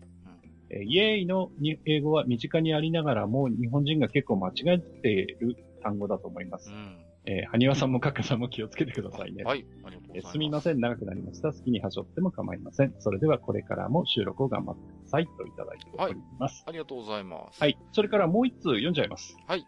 えー、地下62階に到達。62階。頑張ってるな。えー、愚者の宮殿のおかげで、えー、もしくは愚者の、うん、宮殿のせいで、せいでえー、The Art of 陰影に興味が湧いて、Amazon で調べて早速購入。ありがとうございます。えー、まだ、この時点では届いてないようですね。えー、キャンペーン後なのはちょっと残念ですけど、楽しみに待ちたいと思っています。それでは、カッカさん、ハニワさん、これからも頑張ってください。楽しく拝聴していただきます。と、えー、いただいています。はい。ありがとうございます。実はですね、坂上さん、まだ置き手紙をいただいているんですが、こちらはね、はいはい、次回以降に順次ご紹介をさせていただければと思いますよ。はいはいはい、なるほど。うん、えー、っていうことは、えー、サンシャイン池崎は、うん、えっ、ー、と、YAY の方ってことですね、これは、つまり。そういうことになりますかね。そういうことになりますかね。あ、なるほど、なるほど。へえ。あ僕はでもこれは全然意識したことがなかったな、うん、でも確かに海外ドラマとか見てると、うん、確かにね、あのー、肯定の意味での、いやっていうのは、まあ、言われてみれば確かに聞くなっていう感じですよね。使いますね。使います。そのい、いやが、この、YEAH の方だっていうことなんですね、つまりね。うん、うん、うん。なるほどね。はいはいはい。どうだったんですか？このイベントの方は。萩野さんは頑張って。ああ、はい。まあまあ、あのー、僕はね、あの、エンジョイ勢なので、そんな上位に食い込むとかそういうことはないですけど、はい、まあ目標の点数まではやりまして。そうだったんですか？はい。はいはい。なるほど。えっ、ー、とね。シュガーハートを手に入れましたけども。はい。佐藤さん。はい。シュガハさん。シュガハさん。シュガハさん。キャラです。うん。いや、僕、あのタメ口、ちょっと僕引っかかるんだよね。個人的にイラッとくるのは何でしょう？愛が足りないんでしょうか？僕の。うーん。僕は好きですけどね。あの、うん、あの狙った痛さがあるじゃないですか。佐藤、うんうん、ね、シュガハさんはさ。あれがね、僕はなんか本当に痛くて、どうも苦手ですね、うん、個人的にはね。いや、あのー、いつも、これ、ことあるごとに話をしてるんですけど、うん、あの、アイドルマスターのシリーズって、あの、いわゆる主人公というか、マイキャラって表に出てこないんですけど、うん、その、プロデューサーという自分の年齢っていうのが、ある程度想定がされてるんですよね。はいはい。で、大体、二十歳前後ぐらいだと思うんですよ。うん。で、これは初代のアイドルマスターから、そのデレステとかでも、おそらく年齢的なものっていうのは大体その程度ということで書かれていて、はい。で、あの、シュガハって、年上なんですよ。うんうんうん。うん。だから、その、えー、プロデューサーに対して若干その砕けた物言いをしてくる。うん。ということだと思うんですよね、きっと。なるほどね。うん、うん。はい。だから、えー、その辺が馴染めていないと、なんだこいつっていう印象にはなるかもしれませんね。そうですね。まあ僕もその辺、彼女のストーリーをあんまり掘り下げた経験がないのでね、またその辺を進めれば印象が変わるのかもしれませんけれどもね。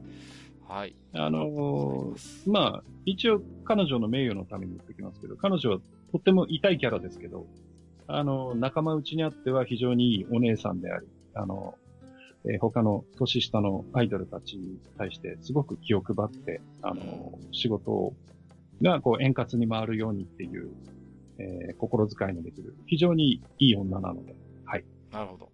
わかりました。はい。はい、あと、あれですね、あの、えー、G Art of EA、えー、コンセプトアートに、えー、うん、興味を持っていたって言って。はい。いや、これはね、はい、我々も嬉しいですね。これは本当に、素直に嬉しいですね。いやー、ね、本当にぜひ、お手元に届いた時にはですね、楽しんでいただいて、感想などもいただければ嬉しいですね。うん、きっと、えー、ね、皆さんも聞いていただくかもしれない。うん、はい。で、うんと、まあ、坂上さん、坂上さんが、まあ、聞く頃までやってるかどうかっていうのはちょっとあれなんですが、あの、メタな話ですが、ちょうど今、あの、陰影さんで、広報さんをあ、なんかね、募集してやっておられますよね。はい。なんかツイッターで私も拝見しましたけれども。はい。はい。えー、ね、えー、陰影さんで現在、えー、広報の方をね、探していらっしゃるということなんで、もしね、えー、気になる方は陰影さんの、えー、ツイッターフォローしていただいてですね、詳細はツイッターの方でもね、見られますんでね、まあ、あの、細かい条件とは我々にはもちろん、あの、わからないですけれども。うん、はい。ね、あの、そういうコンセプトアートに対してこう、情熱を燃やせるような方、うん、えー、とかね、そういう業界に興味のある方は、そうですね。ちょっと問い合わせをしてみてもいいんじゃないかな。はい、ええ、ぜひ、私どもからもご紹介させていただければと思いますよ。はい。はい。はい、ね、もし何かその、つながりがあの、できた暁には、また、愚者級の方でも何か喋っていただければ。そうですね。またそういうね。はい。はい、ちょっとした、そういういやらしいこと。下心もありつつということで。はい。はい、ありがとうございます。はい。というわけで、えー、ありがとうございました。えー、それからですね、次が、えー、今回の G メール最後なんですが、はい。えっ、ー、と、ラジオネームがですね、はい。ね、僕、僕ですってなってるんですよね。はいはい、誰でしょうね。なんか、メールアドレスを見ると、なんかちょっと見たいことのあるような、うん、そうなんですよ。まあ、読めばわかるんじゃないですかね、どちらさん。はい。まあね、ちょっと読んでいきたいと思います。はい、えー、2017年 F1 後半戦を振り返る前後編を拝聴しました。えー、どうも、日本人初の愚者級 F1 フルタイムお便り職人、中島悟です。誰やねん。中中でね、中も大体分かっちゃいますけどもね。はい。はい、えー、いや、今回もボリューム満点で大満足でした。えー、ティルケさんに関するサーキット設計の話は特に興味深かったです。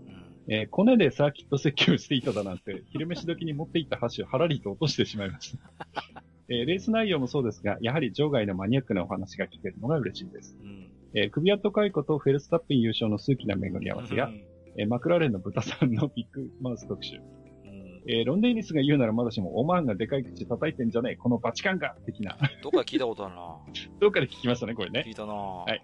えー、本当に聞きどころ満載でした。えー、正直これだけの情報をまとめて面白く配信してくださるのはありがたい限りなんです。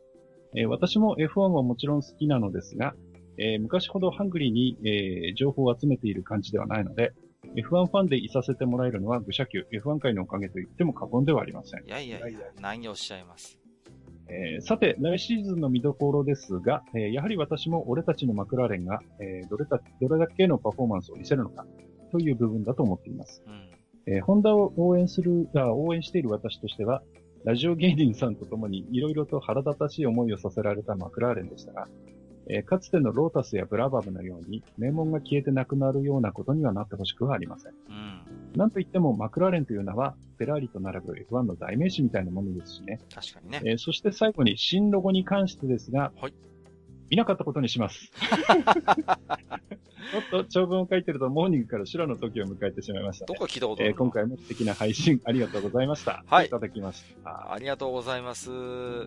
いやーね、まあ、ちゃんなか、あ、ちゃんなかさんって言っちゃった。まあいいでしょう。ちゃんなかさん謙遜しておっしゃってますけどね。いや、F1 の知識は、それこそね、うん、私はマスターに引きは取らないと思ってるんですいやいやいや、あの、な、あの、はい。あの、中島悟さんの方が上だと思います。そうそうそう。随分ね、ご謙遜なさってるなと思うんですけれどもね。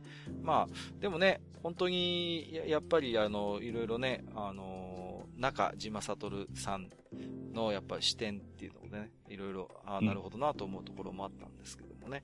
うん、やっぱりね、来季というか今季に関して言うとね、俺たちのマクラーレンはやっぱり気になるところですよね。うん。うん、なんか、なんかね、複雑なんですよ。こう、頑張ってほしいって思いもあるし、あんまり順位が上がると、あ、やっぱりホンダがみたいな話にもなるからね。うん。だからこうね、こう、私も意地が悪いんでしょうけれどもね、なんか素直になんか応援する気になれないのが良くないですね。うん。うん、まあ、あ、その辺の気持ちは、みんな結構同じような気持ちなんじゃないかなっていうふうに思いますけどね。うん、うん、今年も苦労して、うん、してくれよみたいなところもちょっと正直あるんでね。うん。うん、ね。まあ、その辺のね、経緯も含めて、ちょっと今年も注目ということでね。はい。途中になんかね、しょうもないダジャレがなんかいくつか挟まってましたけどね。あまりセンスがないですね。うん、こう誰が考えたんでしょうね。おい、ちょっと表に出ろ。いや、ちょっと待ってください。僕のやつも入ってるんですから、そこはおワイプですよ。えー、ということで、えー、中島悟さん、ありがとうございました。はい、ありがとうございました。ここからはですね、ツイッターリプライやハッシュタグ愚者の宮殿つけていただいたつぶやきからいくつか抜粋にてご紹介をさせていただきます。もちろん私どもすべてお目通しはさせていただいております。5つ目、パンダ屋さん。えー、2月22日発売の6枚組 CD、ナムコサウンドミュージアム from X68000 の CD 公式ページ公開しました。で、1月26日から先行販売がありますが、1月14日にはイベント最速先行販売もあります。皆様どうぞよろしくお願いします。ということでね。これ僕ね、買おうかなと思ってます。ややっぱり。うん。とても興味がある。やっぱりね、うん、うん、ペケロッパーのやっぱサウンドってまたちょっとこう独特なんですよね。うん。で、その中でもやっぱり、うん、ナムコの曲はね、際立ってたかな。まあ、コナミの結構移植もね、うん、すごいいい曲があるんですけれどもね。うん。サラマンダとか、ペケロッパのサラマンダはぜひ聴いてもらいたいと個人的には思うんだけれども、やっぱりナムコのね、こう一連の作品群もね、非常に味のあるサウンドなんで、これね、個人的には教えていただいてとてもありがたかったですね。僕買おうかなと思ってますけれども。これ入ってるタイトルがすごいんですよね。ゼビウス、ドラゴンスピリット、ボスコニアン、うん、えー、モトス、ギャラガ88、ドラゴンバスター、リブルラブル、スターラスター、リグダグ、リグダグ2、バラデュークって入ってますからね。はいはい、もう、オールスターキャストと言っていいんじゃないですか？うん。やっぱね、スターラスターが入ってるのはね、とても嬉しい。はいはい。とても嬉しいと思っております、私は。はい。ありがとうございます。えー、モロスさん。アマプラで、えー、高い城の男の合間の一休みに、えー、最強ロボ大王者を見返す。これ、前の置き手紙の続きですよね。はい、はい、えー、子供が展開に不安を覚えるなんてこともなく安心して見ていられたというのが、今でも覚えがいい理由なのだろう。ただ、3人の清掃姿だけは放送当時も今の完成でもこれはないと断言できるということでね。ダメですか？ダメ？これちょっと今画像も今ちょっと確認してますけど。かっこよい、かっこよくないですかねこれ。ダメですか水戸王子のこの感じは。ね個人的にはね、あの、最強ロボ大王者は、やっぱりあの、忍っていうくのいちキャラが出るんですけど、この子がね、セクシー担当でなかなか、あの、あれですよ、お銀張りのね、こう、え、サービスシーンがあるんでね、個人的にはとても、あの、好きですけどね。あの、サンライズのヒロインの中でもかなり僕の中で上位に来ますね、忍はね。うん。すいません、視点がどうしてもそっちの方に行っちゃうんですけど。えー、ダメだ。この人は本当に。なんでですか？いやー、大王者、ね、名作ですからね、アマプラで見られるということなんで、私も見返してみようかしら。えー、骨子ライダーさん。タクティクソーが運命のは、とりあえず L ルートでクリアしました。お、ご搬送したんですね。おめでとうございます。やはり王道ルートといった感じですね。現在は N ルートで進めてます。えー、ワールドの機能は個人的に使いたくないので一からやり直しです。おー、硬派ですね。優柔不断具合が変にリアルで地味な展開ですが、これはこれでありなルートですね、ということでね。うん、N ルートはね、あのー、あれですからね、本当こう、仲間になったやつがこう、離反しちゃったりなんかしてね、こうね、非常にこう、途中でやっぱり方針を転換するんでね、こう、信頼していた仲間に結構辛辣な言葉をぶつけられたりするっていう、まあ、なかなかゲームでは普段味わえない、こう、あの、あの、思いができるルートですね。うん、僕はでも好きですけどね、N ルートもね。あの、ニバスさんがフィーチャーされるルートだったんでね。あの、スーパーファミコン版なんかですとね。うん、ジュヌーンとオクシオヌが出てくるのって N でしたっけ？ジュヌーンとオクシオヌって N だっけ ?L じゃないっけか。N だっけ ?L だっけ？うん。N ってあれでしょ？地味だけど、海賊船長 L, L リグとかって N じゃなきゃ仲間にならないんじゃなかったっけかな。うん、でしたっけ？あと、ワッハハの奴らが確か仲間になるの、このルートでしょ、確か。ああ。そうそうそうそう。僕はカオスしかわかんないんで。ね、あの、マスターご存知のように C 専用ですもんね。うん、違うか。オリアスと、オリアスとデボルトじゃない？うん、N ルートは。が N ルートか。N ルート、N ルート。そうそうそう。ほら、ニバスさんがやっぱり注目されるルートだから、そのルートだと思いますよ。ですね。はい。いやー、いいですね、骨コライダーさん。僕ももう一回始めようかな、運命の。まだ途中なんだよな。えー、4週目が途中になってますね、僕は。えっと、タクさん。仕事中、愚者の宮殿をヘビーローテで聞いてる。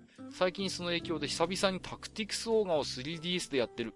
出て二十数年経つけど、やっぱり面白いということで、こちらはスーパーファミコン版ですね、おそらくね。コンソールでしょうからね。うん、3DS っていうことだからそうですね。そうですよね。いやー、嬉しいですね、タクティクスまたね、ちょっとね、最近、オーガバトルサーガの話からちょっと離れてるので、またやりたいですよね。うん。まあ、うん、できればね、近いうちにオーガバトル64あたりはね、やりたいなと思ってるんですけれどもね。うんうん。またね、マル秘ゲストの方も呼んでやってみたいなと思ってますけれども。はい。ありがとうございます。えー、パンダ屋さん。地下106階拝聴マスター語り切った。配信160分超えでまさかの置き手紙紹介なしわら、新たな伝説が誕生したということで。ま、でも置き手紙を、まあ、一回、ごめんなさいしたのは、初めてじゃない記憶ああ、違いますね。ね、前もやったことはありますよね、なんか、ね、多分ね。はい。えー、まあね、あまりに本編が長い時にはたまにやってます。はい。えー、月島独電波さん。105回拝聴1次元目のパワーユニット講座で感心し、アロンソのラジオキレゲーで笑いました。パーマへの一言は最高ですね。今年も楽しく聞かせていただきました。お二人とサブバースのリと皆さんに感謝です。来年も楽しみにしております。ということで、昨年いただいていた、えー、つぶやきでございますね。はい。こちらこそ今年もよろしくお願いいたします。ね。もう、ほんとね、アロンソさん、今年もぜひ名言を残していただきたいなって思いますけれどもね。はい。アスラーダさん、えー、地下105回拝聴一度は憧れた F1 ドライバーという職業ですが、絶対に無理だと痛感します。仕事のミス一つにビクビクしてるのに、一歩間違えれば命に関わるレースを、こんな自己中心的な人たちと一緒に走るのかと思うと、間違いなくスタート前に心臓止まるということでね。これはなるほどなっていうところもありますけれどもね。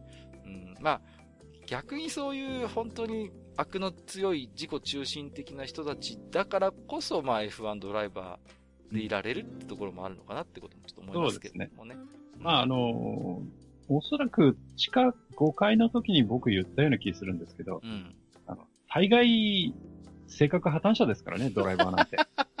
言ってましたね。言ってました、言ってました。はいはいはいはい。まあ本当にね、どっか頭のネジが2、3本ぶっ飛んだぐらいの人じゃないとなかなか務まらないということでね。うん、それはおっしゃる通りで。もうね、本当になんか、ラジオの会話とか聞いててもね、本当にまともな大人かよって思うぐらいの、まあ なかなかのこうね、もう、まあ、本人たちが必死なのはわかるんですけどね。言葉だけ聞いてるとなんか7歳児か8歳児ぐらいに思えるような人までいますからね。はい。大丈夫なんでしょうか。えー、はゆちーさん、105回拝聴しました。F1 に興味がない私もパワーユニットの説明のところから楽しく聞けるというのはマスターすごいなと改めて感じました。後編も楽しみにしてます。ということでね。はい。マスターのトーク力がすごいということでね、いただいておりますけれども。いかがですか？まあ、でもね、パワーユニットの話はでもね、なかなか面白かったですよ。僕も単純に、うん、あ、なんかこう、まあ、ハイブリッドなんだろうなぐらいの感覚しか持ってなかったんで、それがね、具体的にどういう機構なのかっていう話が聞けたのはね、なかなか面白かったですよ。うん、はい。F2 さん。今年のマシンがどのようにターン8を走るか見てみたいですね、ということでね。はい。あの、どうなんですか？こう、まあね、これはお話を前回もしていただきましたけども、まあ、去年もかなりね、マシンの企画については随分と大きくいじりましたけど、今年も結構様変わりしそうですもんね。うん。まあ、まずは、あの、ハロー。ハローがね、そうそう。しがつくというのと、うん。えー、シャークフィンと T ウィングがなくなるということで。そうそうそうそう。うんえー、一方ではちょっと見栄えが良くなるようで、一方ではまた見栄えが悪くなるみたいな感じですかね。実際どうなんでしょうね。去年と比べダウンフォースはどういう影響があるんでしょうね、この辺りは。まあ若干は減るとは思うんですけど、ただあの、えー、F1 回の時にも話しましたけど、あの、ハロー自体にも若干その、エアロをつけてもいいことになっているので、はいはいはい。そこで、あの、どこのチームがどんな変態的なことをやってくるかっていうのはちょっと見ものかな。ね、いや、実際、ハロのデザインはね、興味のあるところですよ。ここは。うん。ちょっとね、もう、つけるならつけるで、じゃあ、どうなるのかなっていうことを楽しみにしたいと思いますけれどもね。はい。はい。えー、千秀さん。地下106回を半分ぐらい配置を、かっこ笑い。えー、ティルケの名前が出た時点で出落ち満載なのに、序盤作ろうマスターがおかしくて、ということで、これはティルケさんの、まあね、あのー、肩書きをよく存じ上げてる方であれば、もう、序盤が不利だというのがすぐわかるということでね。はい。はい。まあ、千秀さんご存知だったんでしょうけれどもね。うん。楽しめましたでしょうかというところで。えー、魔王さん。F1 後半戦前後編拝聴俺たちのフェラーリマクラーレンも気になるところだけど、来季はトロロッソホンダの活躍に注目していきたいです。今年も配信楽しみにしてます。ということでね、います。もちろんね、やっぱりここは注目するところですよね。うん。うん、そうですね。はい。やっぱりホンダとしてはね、こう、まあ、見方によってはマクラーレンから見限られたという評価もあるだけにですね、うん、ちょっとこのままね、ねえー、終わってしまうわけにはいかないだろうというところで、うん、うん、意地を見せてもらいたいですよね。はい。ユタポンさん。F1 の新ロゴマーク、ハロ付きのコックピットに見えるのは私だけでしょうか？ということで。ね。あのー、確かに。確かに見えないこともないですよね。うん、言われてみれば。なんだろうね、疾走感がないね。こうなんか 丸くなっちゃってさ。うん。スムさん、F1 進路後は簡単な地図に見えました。この先道なりに進んで突き当たりの TG を左に曲がったところにあります的な。これもなんかわかる。うん。なんかセンターラインに見えてくるのよ。あの真ん中の線が。はいはい。うんうんうん。これもなんかわかる気がします。えー、ガチョウさん。地下106階拝聴えー、ステアリング持ってきて、えー、ピット作業長くなるから、飯食う気？と思ったらステアリングの空耳だったっていうことでね。さすがにスペアリブは食べないでしょうけれどもね。早く持ってこいよみたいな、早く持ってこいよってどんだけ腹減ってんだって話になりますけど。しかもよりによって随分食いづらいもんリクエストするな、みたいなね。えー、プラスさん。年またぎだよ。F1 回配置待ってましたの納得のボリュームに大満足です。ロゴについては、リバティメディアの言い分通りに商品展開しやすい、またアレンジしやすいものだなというぐらいであまりネガティブな印象は持ちませんでした。うん。うん、バーニーじいさんの攻撃に対する形を変えた反撃なのかも、ということでね。うん。やっぱり、ロゴマークを変えるっていうのは、まあ、いろんな意味があるんでしょうけれども、イメージを一新したいっていうのは確実にあるでしょうからね。うん、あるでしょうね。うん。うん。やっぱりその、ね、旧ロゴというかやっぱり、ね、こう、バーニー時代のやっぱりイメージをどこか引きずってるところはあるでしょうから。そういうのもね、うん、ガラッと変えて、やっぱりこう、バーニー色をできるだけこう、一掃したいっていう意図があるのは間違いないかなと思いますよね。うん、うん、そのあたりは、うん。確実にあるでしょう、これは。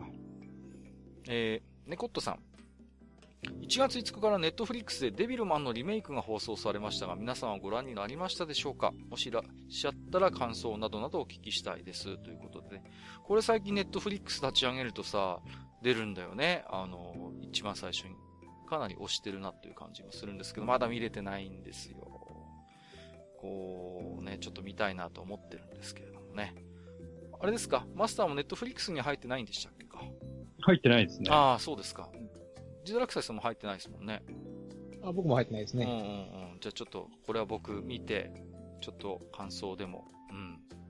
まあ最近あれですか、映画の方だとあのね、マジンガー Z がですね、うん、映画でね、うん。ちょっとね、興味あるんですけど、こっちでやるかなでもさ、あの予告っていうか見たけど、グレートマジンガーも出てくるじゃん。もう、あれかね、うん、もう もう、あれですかね、マジンガー、あれですかね、この映画でもうダメになっちゃうのかね、こう、早速うん、気になるところではありますよね、その辺が。うん。4DX で見たい気もするんだよね、なんかいろいろ、こう、仕掛けがあるそうですので。でもね、しかし、何ですかね、このリメイク、リメイクの嵐は。いやー、これはね、一回時間を取って話してみたいんですけれどもね。うんとにかくリメイク多いですよね。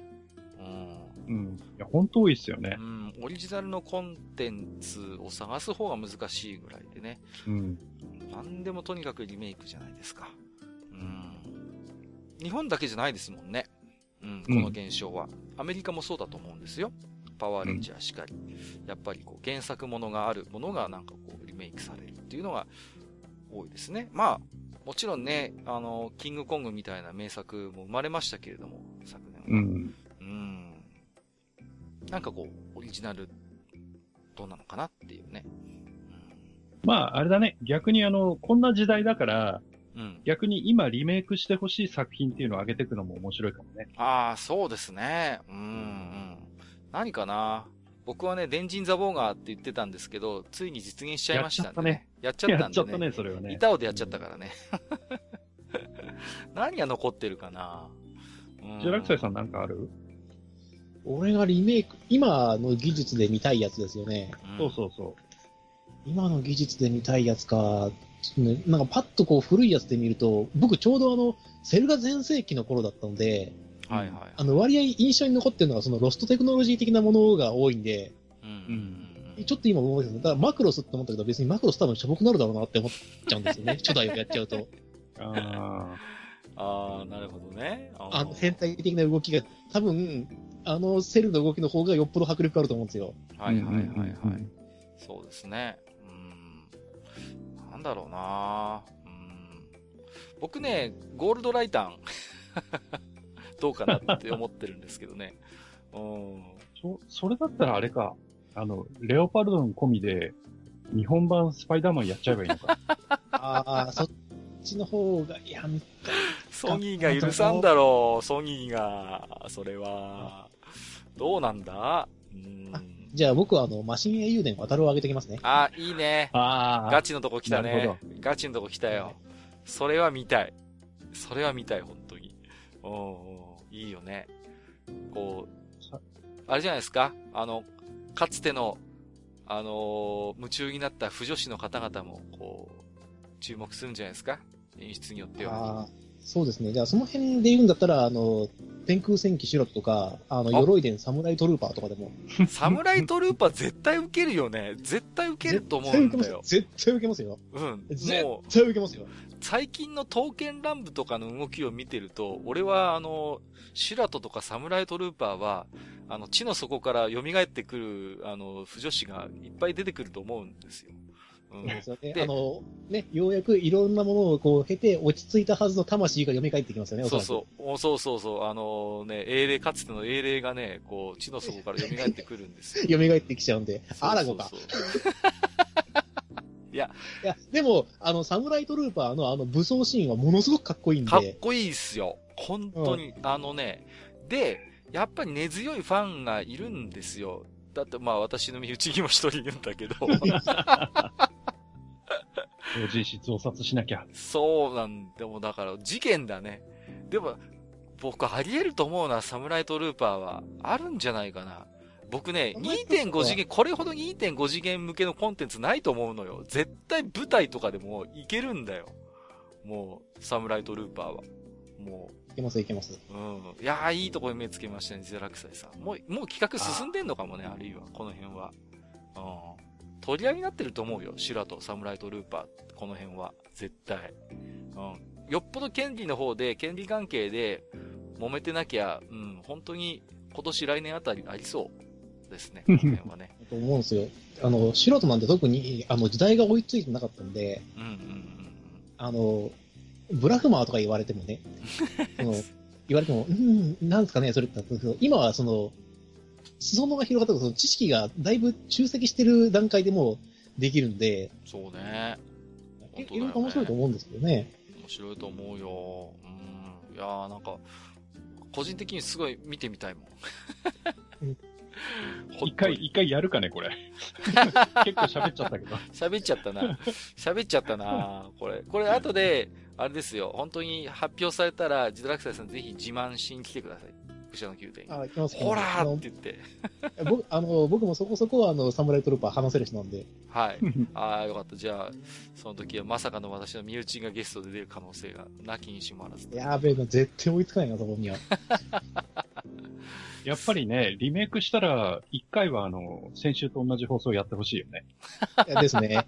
サムライトルーパーの伝説ですからね。そうそうそう。そうね。いやあの未だにうちの妹はあの、ファンロードの特集の切り抜きとか持ってますからね。あの、うん、ローディスだったんで、うちの妹は。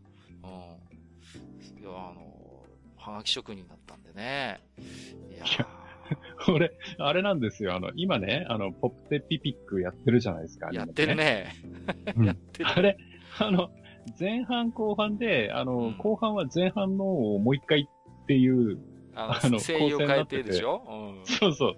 それ、あれ、サムライトルーパーのパロかと思っちゃったんだよね。再放送。それ、そうそうそれ高度すぎるやろ。わかる人少なすぎるやろ、それは。まあ、わかるっちゃわかるけどさ。いや、うん、もうね。いや、もう音声だけ聞いてるとパトレイバーかと思いましたけどね、この前のやつはね、本当に、ね。千葉さんだったから、ね、そうそうそうそうそうそう。で、だって相方もアスマだったでしょ？どうなんだっていう。そうそうそう。古川さんだったね。そうそうそうそう。えっ、ー、と、タカさん。地下106回拝聴映画プレデターの中の人はジャンクロード・バンダムだと去年まで信じていた自分が恥ずかしいです。ということで。これちょっとしたこう、なんか、都市伝説的な話で、確か途中まで本当にそうだったんですよね。うん。だけど、なんかこう、途中から、なんか、なんだっけな、スーツのデザインが気に食わないとかなんかで揉めて、結局、バンダムは降りちゃうんですよね、スタントをね。うん、プレデター。だから、半分本当で半分デマなんですよね。この、プレデターの中の人がジャンクロード・バンダムだっていうのは。うん。いやー、ジャンクロード・バン・ジョンソンね。いいよ。面白い。もう。えー、エンバーと久美さん。まさかの木曜洋画劇場。水曜シアター9も映画予告ひどかったですね。かっこ褒め言葉ということで。水曜シアター9はね、テレ東だからね、多分マスターも僕も見てないんですよね、これはね。うん、ちょっとわかんないですね。そうそうそうそう。これはね、私も動画とかで見ると確かになかなかね、午後のロードショー的な匂いを感じていいんですけどね、こう。いや、うん。だから、やっぱ首都圏会話の人はやっぱり、そういう名画、名画砂漠だったのかなっていうことをちょっと思いますけれどもね。うん。えっ、ー、と、ハイチーさん。閣下の建てるペンシルハウスって、ペンシルバニア州に豪邸建てるの略ですね。わかりますってことでね。何を言ってるんですか、もう猫の額ほどの土地でございますね。なんかエレベーターあるらしいっすよ。ないよ。勝手に話を盛るんじゃない、本当にもう。あれでしょ、あの、前住んでた家で使ってた、あの、獅子の口からこう、水が出てくるあれはどうするんですか？そんな、そんなわかりやすいブルジュアの家あるかね、もう今時。えー、大ボスさん。えー、閣下の言うペンシルハウスってキングバトエンぐらいぶっといんだろうなっていうことで、どんだけ太いペンシルなんだよって話ですけどもね。もう。あれでしょ？あの、合体変形はデフォなんでしょ？そうですね。あの、ポチッと押すとね、あの、なんですか、あの、庭のプールがパカッと開いて、そこから出てこないから。そんなことありません。あれでしょ？あの、書庫のこう本を一定間隔でずらすと、あの、地下に通じるツールがふーって開くっていう。そうそうそう、そう。それでね、あの、秘密の乗り組み、ないから、あの、あの、書、あの、書斎の椅子の、えー、脇にあるボタンをポチッと押すと、椅子ごと乗り、あの、こう、ウィーンと飛んでって、こうね、えー、頭の上に収納されるとかね。な、どんな家なの？発想が昭和のアニメだな なんでですか？えあの、椅子ごとでもこうさ、あの、移動するって何が最初なんだろうね？こう、一時期ロボットアニメの定番だったじゃないですか、こう、椅子ごと移動みたいな。えー、っとね、サンダーバード今、3号がそうなんですよね。3号そうだね。3号は確かに。3号が、あの、ソファーが沈んでってそのまま行くんだよね。そうそうそうそうそうそう。うん、そうでした、そうでした。あれ辺がルーツなのかな、やっぱり。うん。あれが。じゃないかと思いますけどね。あれが個人的にはかっけえと思ってさ。サンダーバードのあの、緊急発進が大体影響っていうのはすごくでかいと思いますよ。でかいよね、あの辺あの、2号のね、あの、発進シークエンスはもう燃えたもんね。ジェリー・アンダーソン偉大ですよ。もう、本当に。サンダーバード・アーゴーもなんだかんだ言って僕はちょっと楽しんじゃいましたけどね。うん、えー、ということで本日ご紹介する、えー、置き手紙は以上となりますね。はい。えっ、ー、と、東具社の宮殿ではですね、えー、現在、えー、お便り遮音新企画ということで、愚者級ガパスシステムというものを採用しております。お便りを読ませていただいた方にこちらから勝手にガパスを10ポイント申請、えー、ガパスを貯めて愚者級グッズと交換しようということで、ようやくですね、ようやくあの、うん、ガパス通帳とシステムの説明のページが出来上がりましたので、えー、お待たせしましたけれども、えー、ブログの方もチェックしていただければ自分がいくらガパスが溜まってるか確認ができるかと思います。うん、はい。そろそろイメージイラストもつく予定でございます。ガパスのね、イメージイラストができますよ。はい。えー、ということで、えー、と本日も、えー、たくさんの置き手紙、えー、ご紹介をさせていただきました。えー、いつも置き手紙を寄せていただく皆様、ありがとうございました。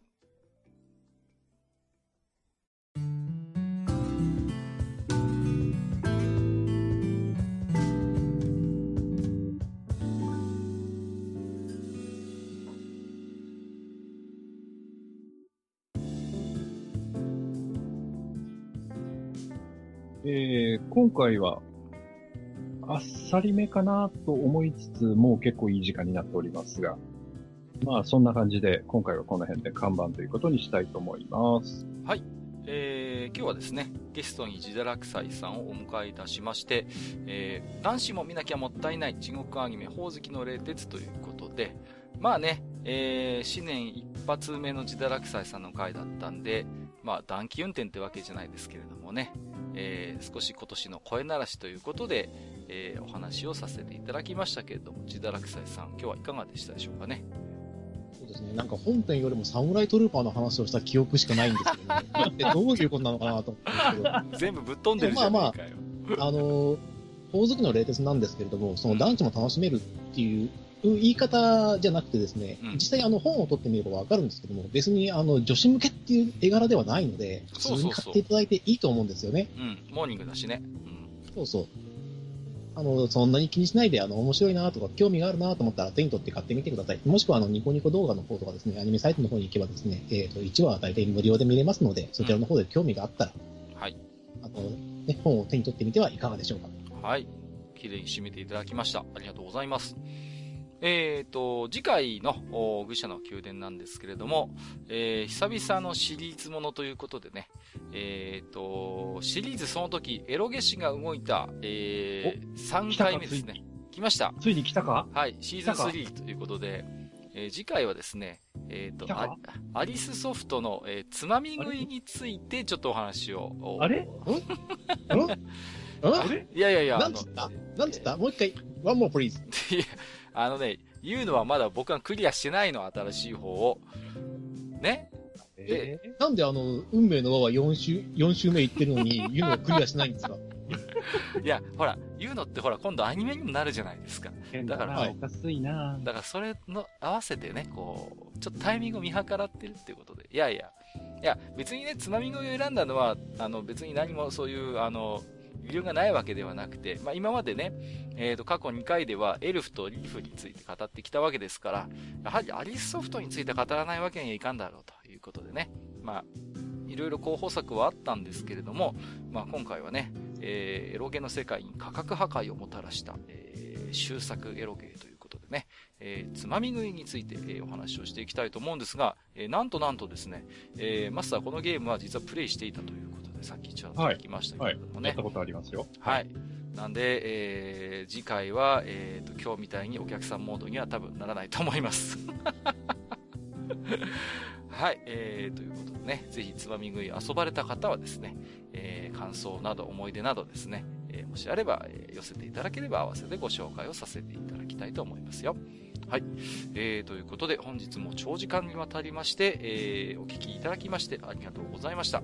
ここまでお相手をさせていただきましたのは、私こと、閣下と、私こと、埴輪と、えー、私こと、えっ、ー、と、次のエロ肘が動いたは、今のないことに関しては、猛抗議をしていきたいと思っている 自堕落斎でした。めんどくせえだ。本日もご聴取いただきまして、ありがとうございました。ありがとうございました。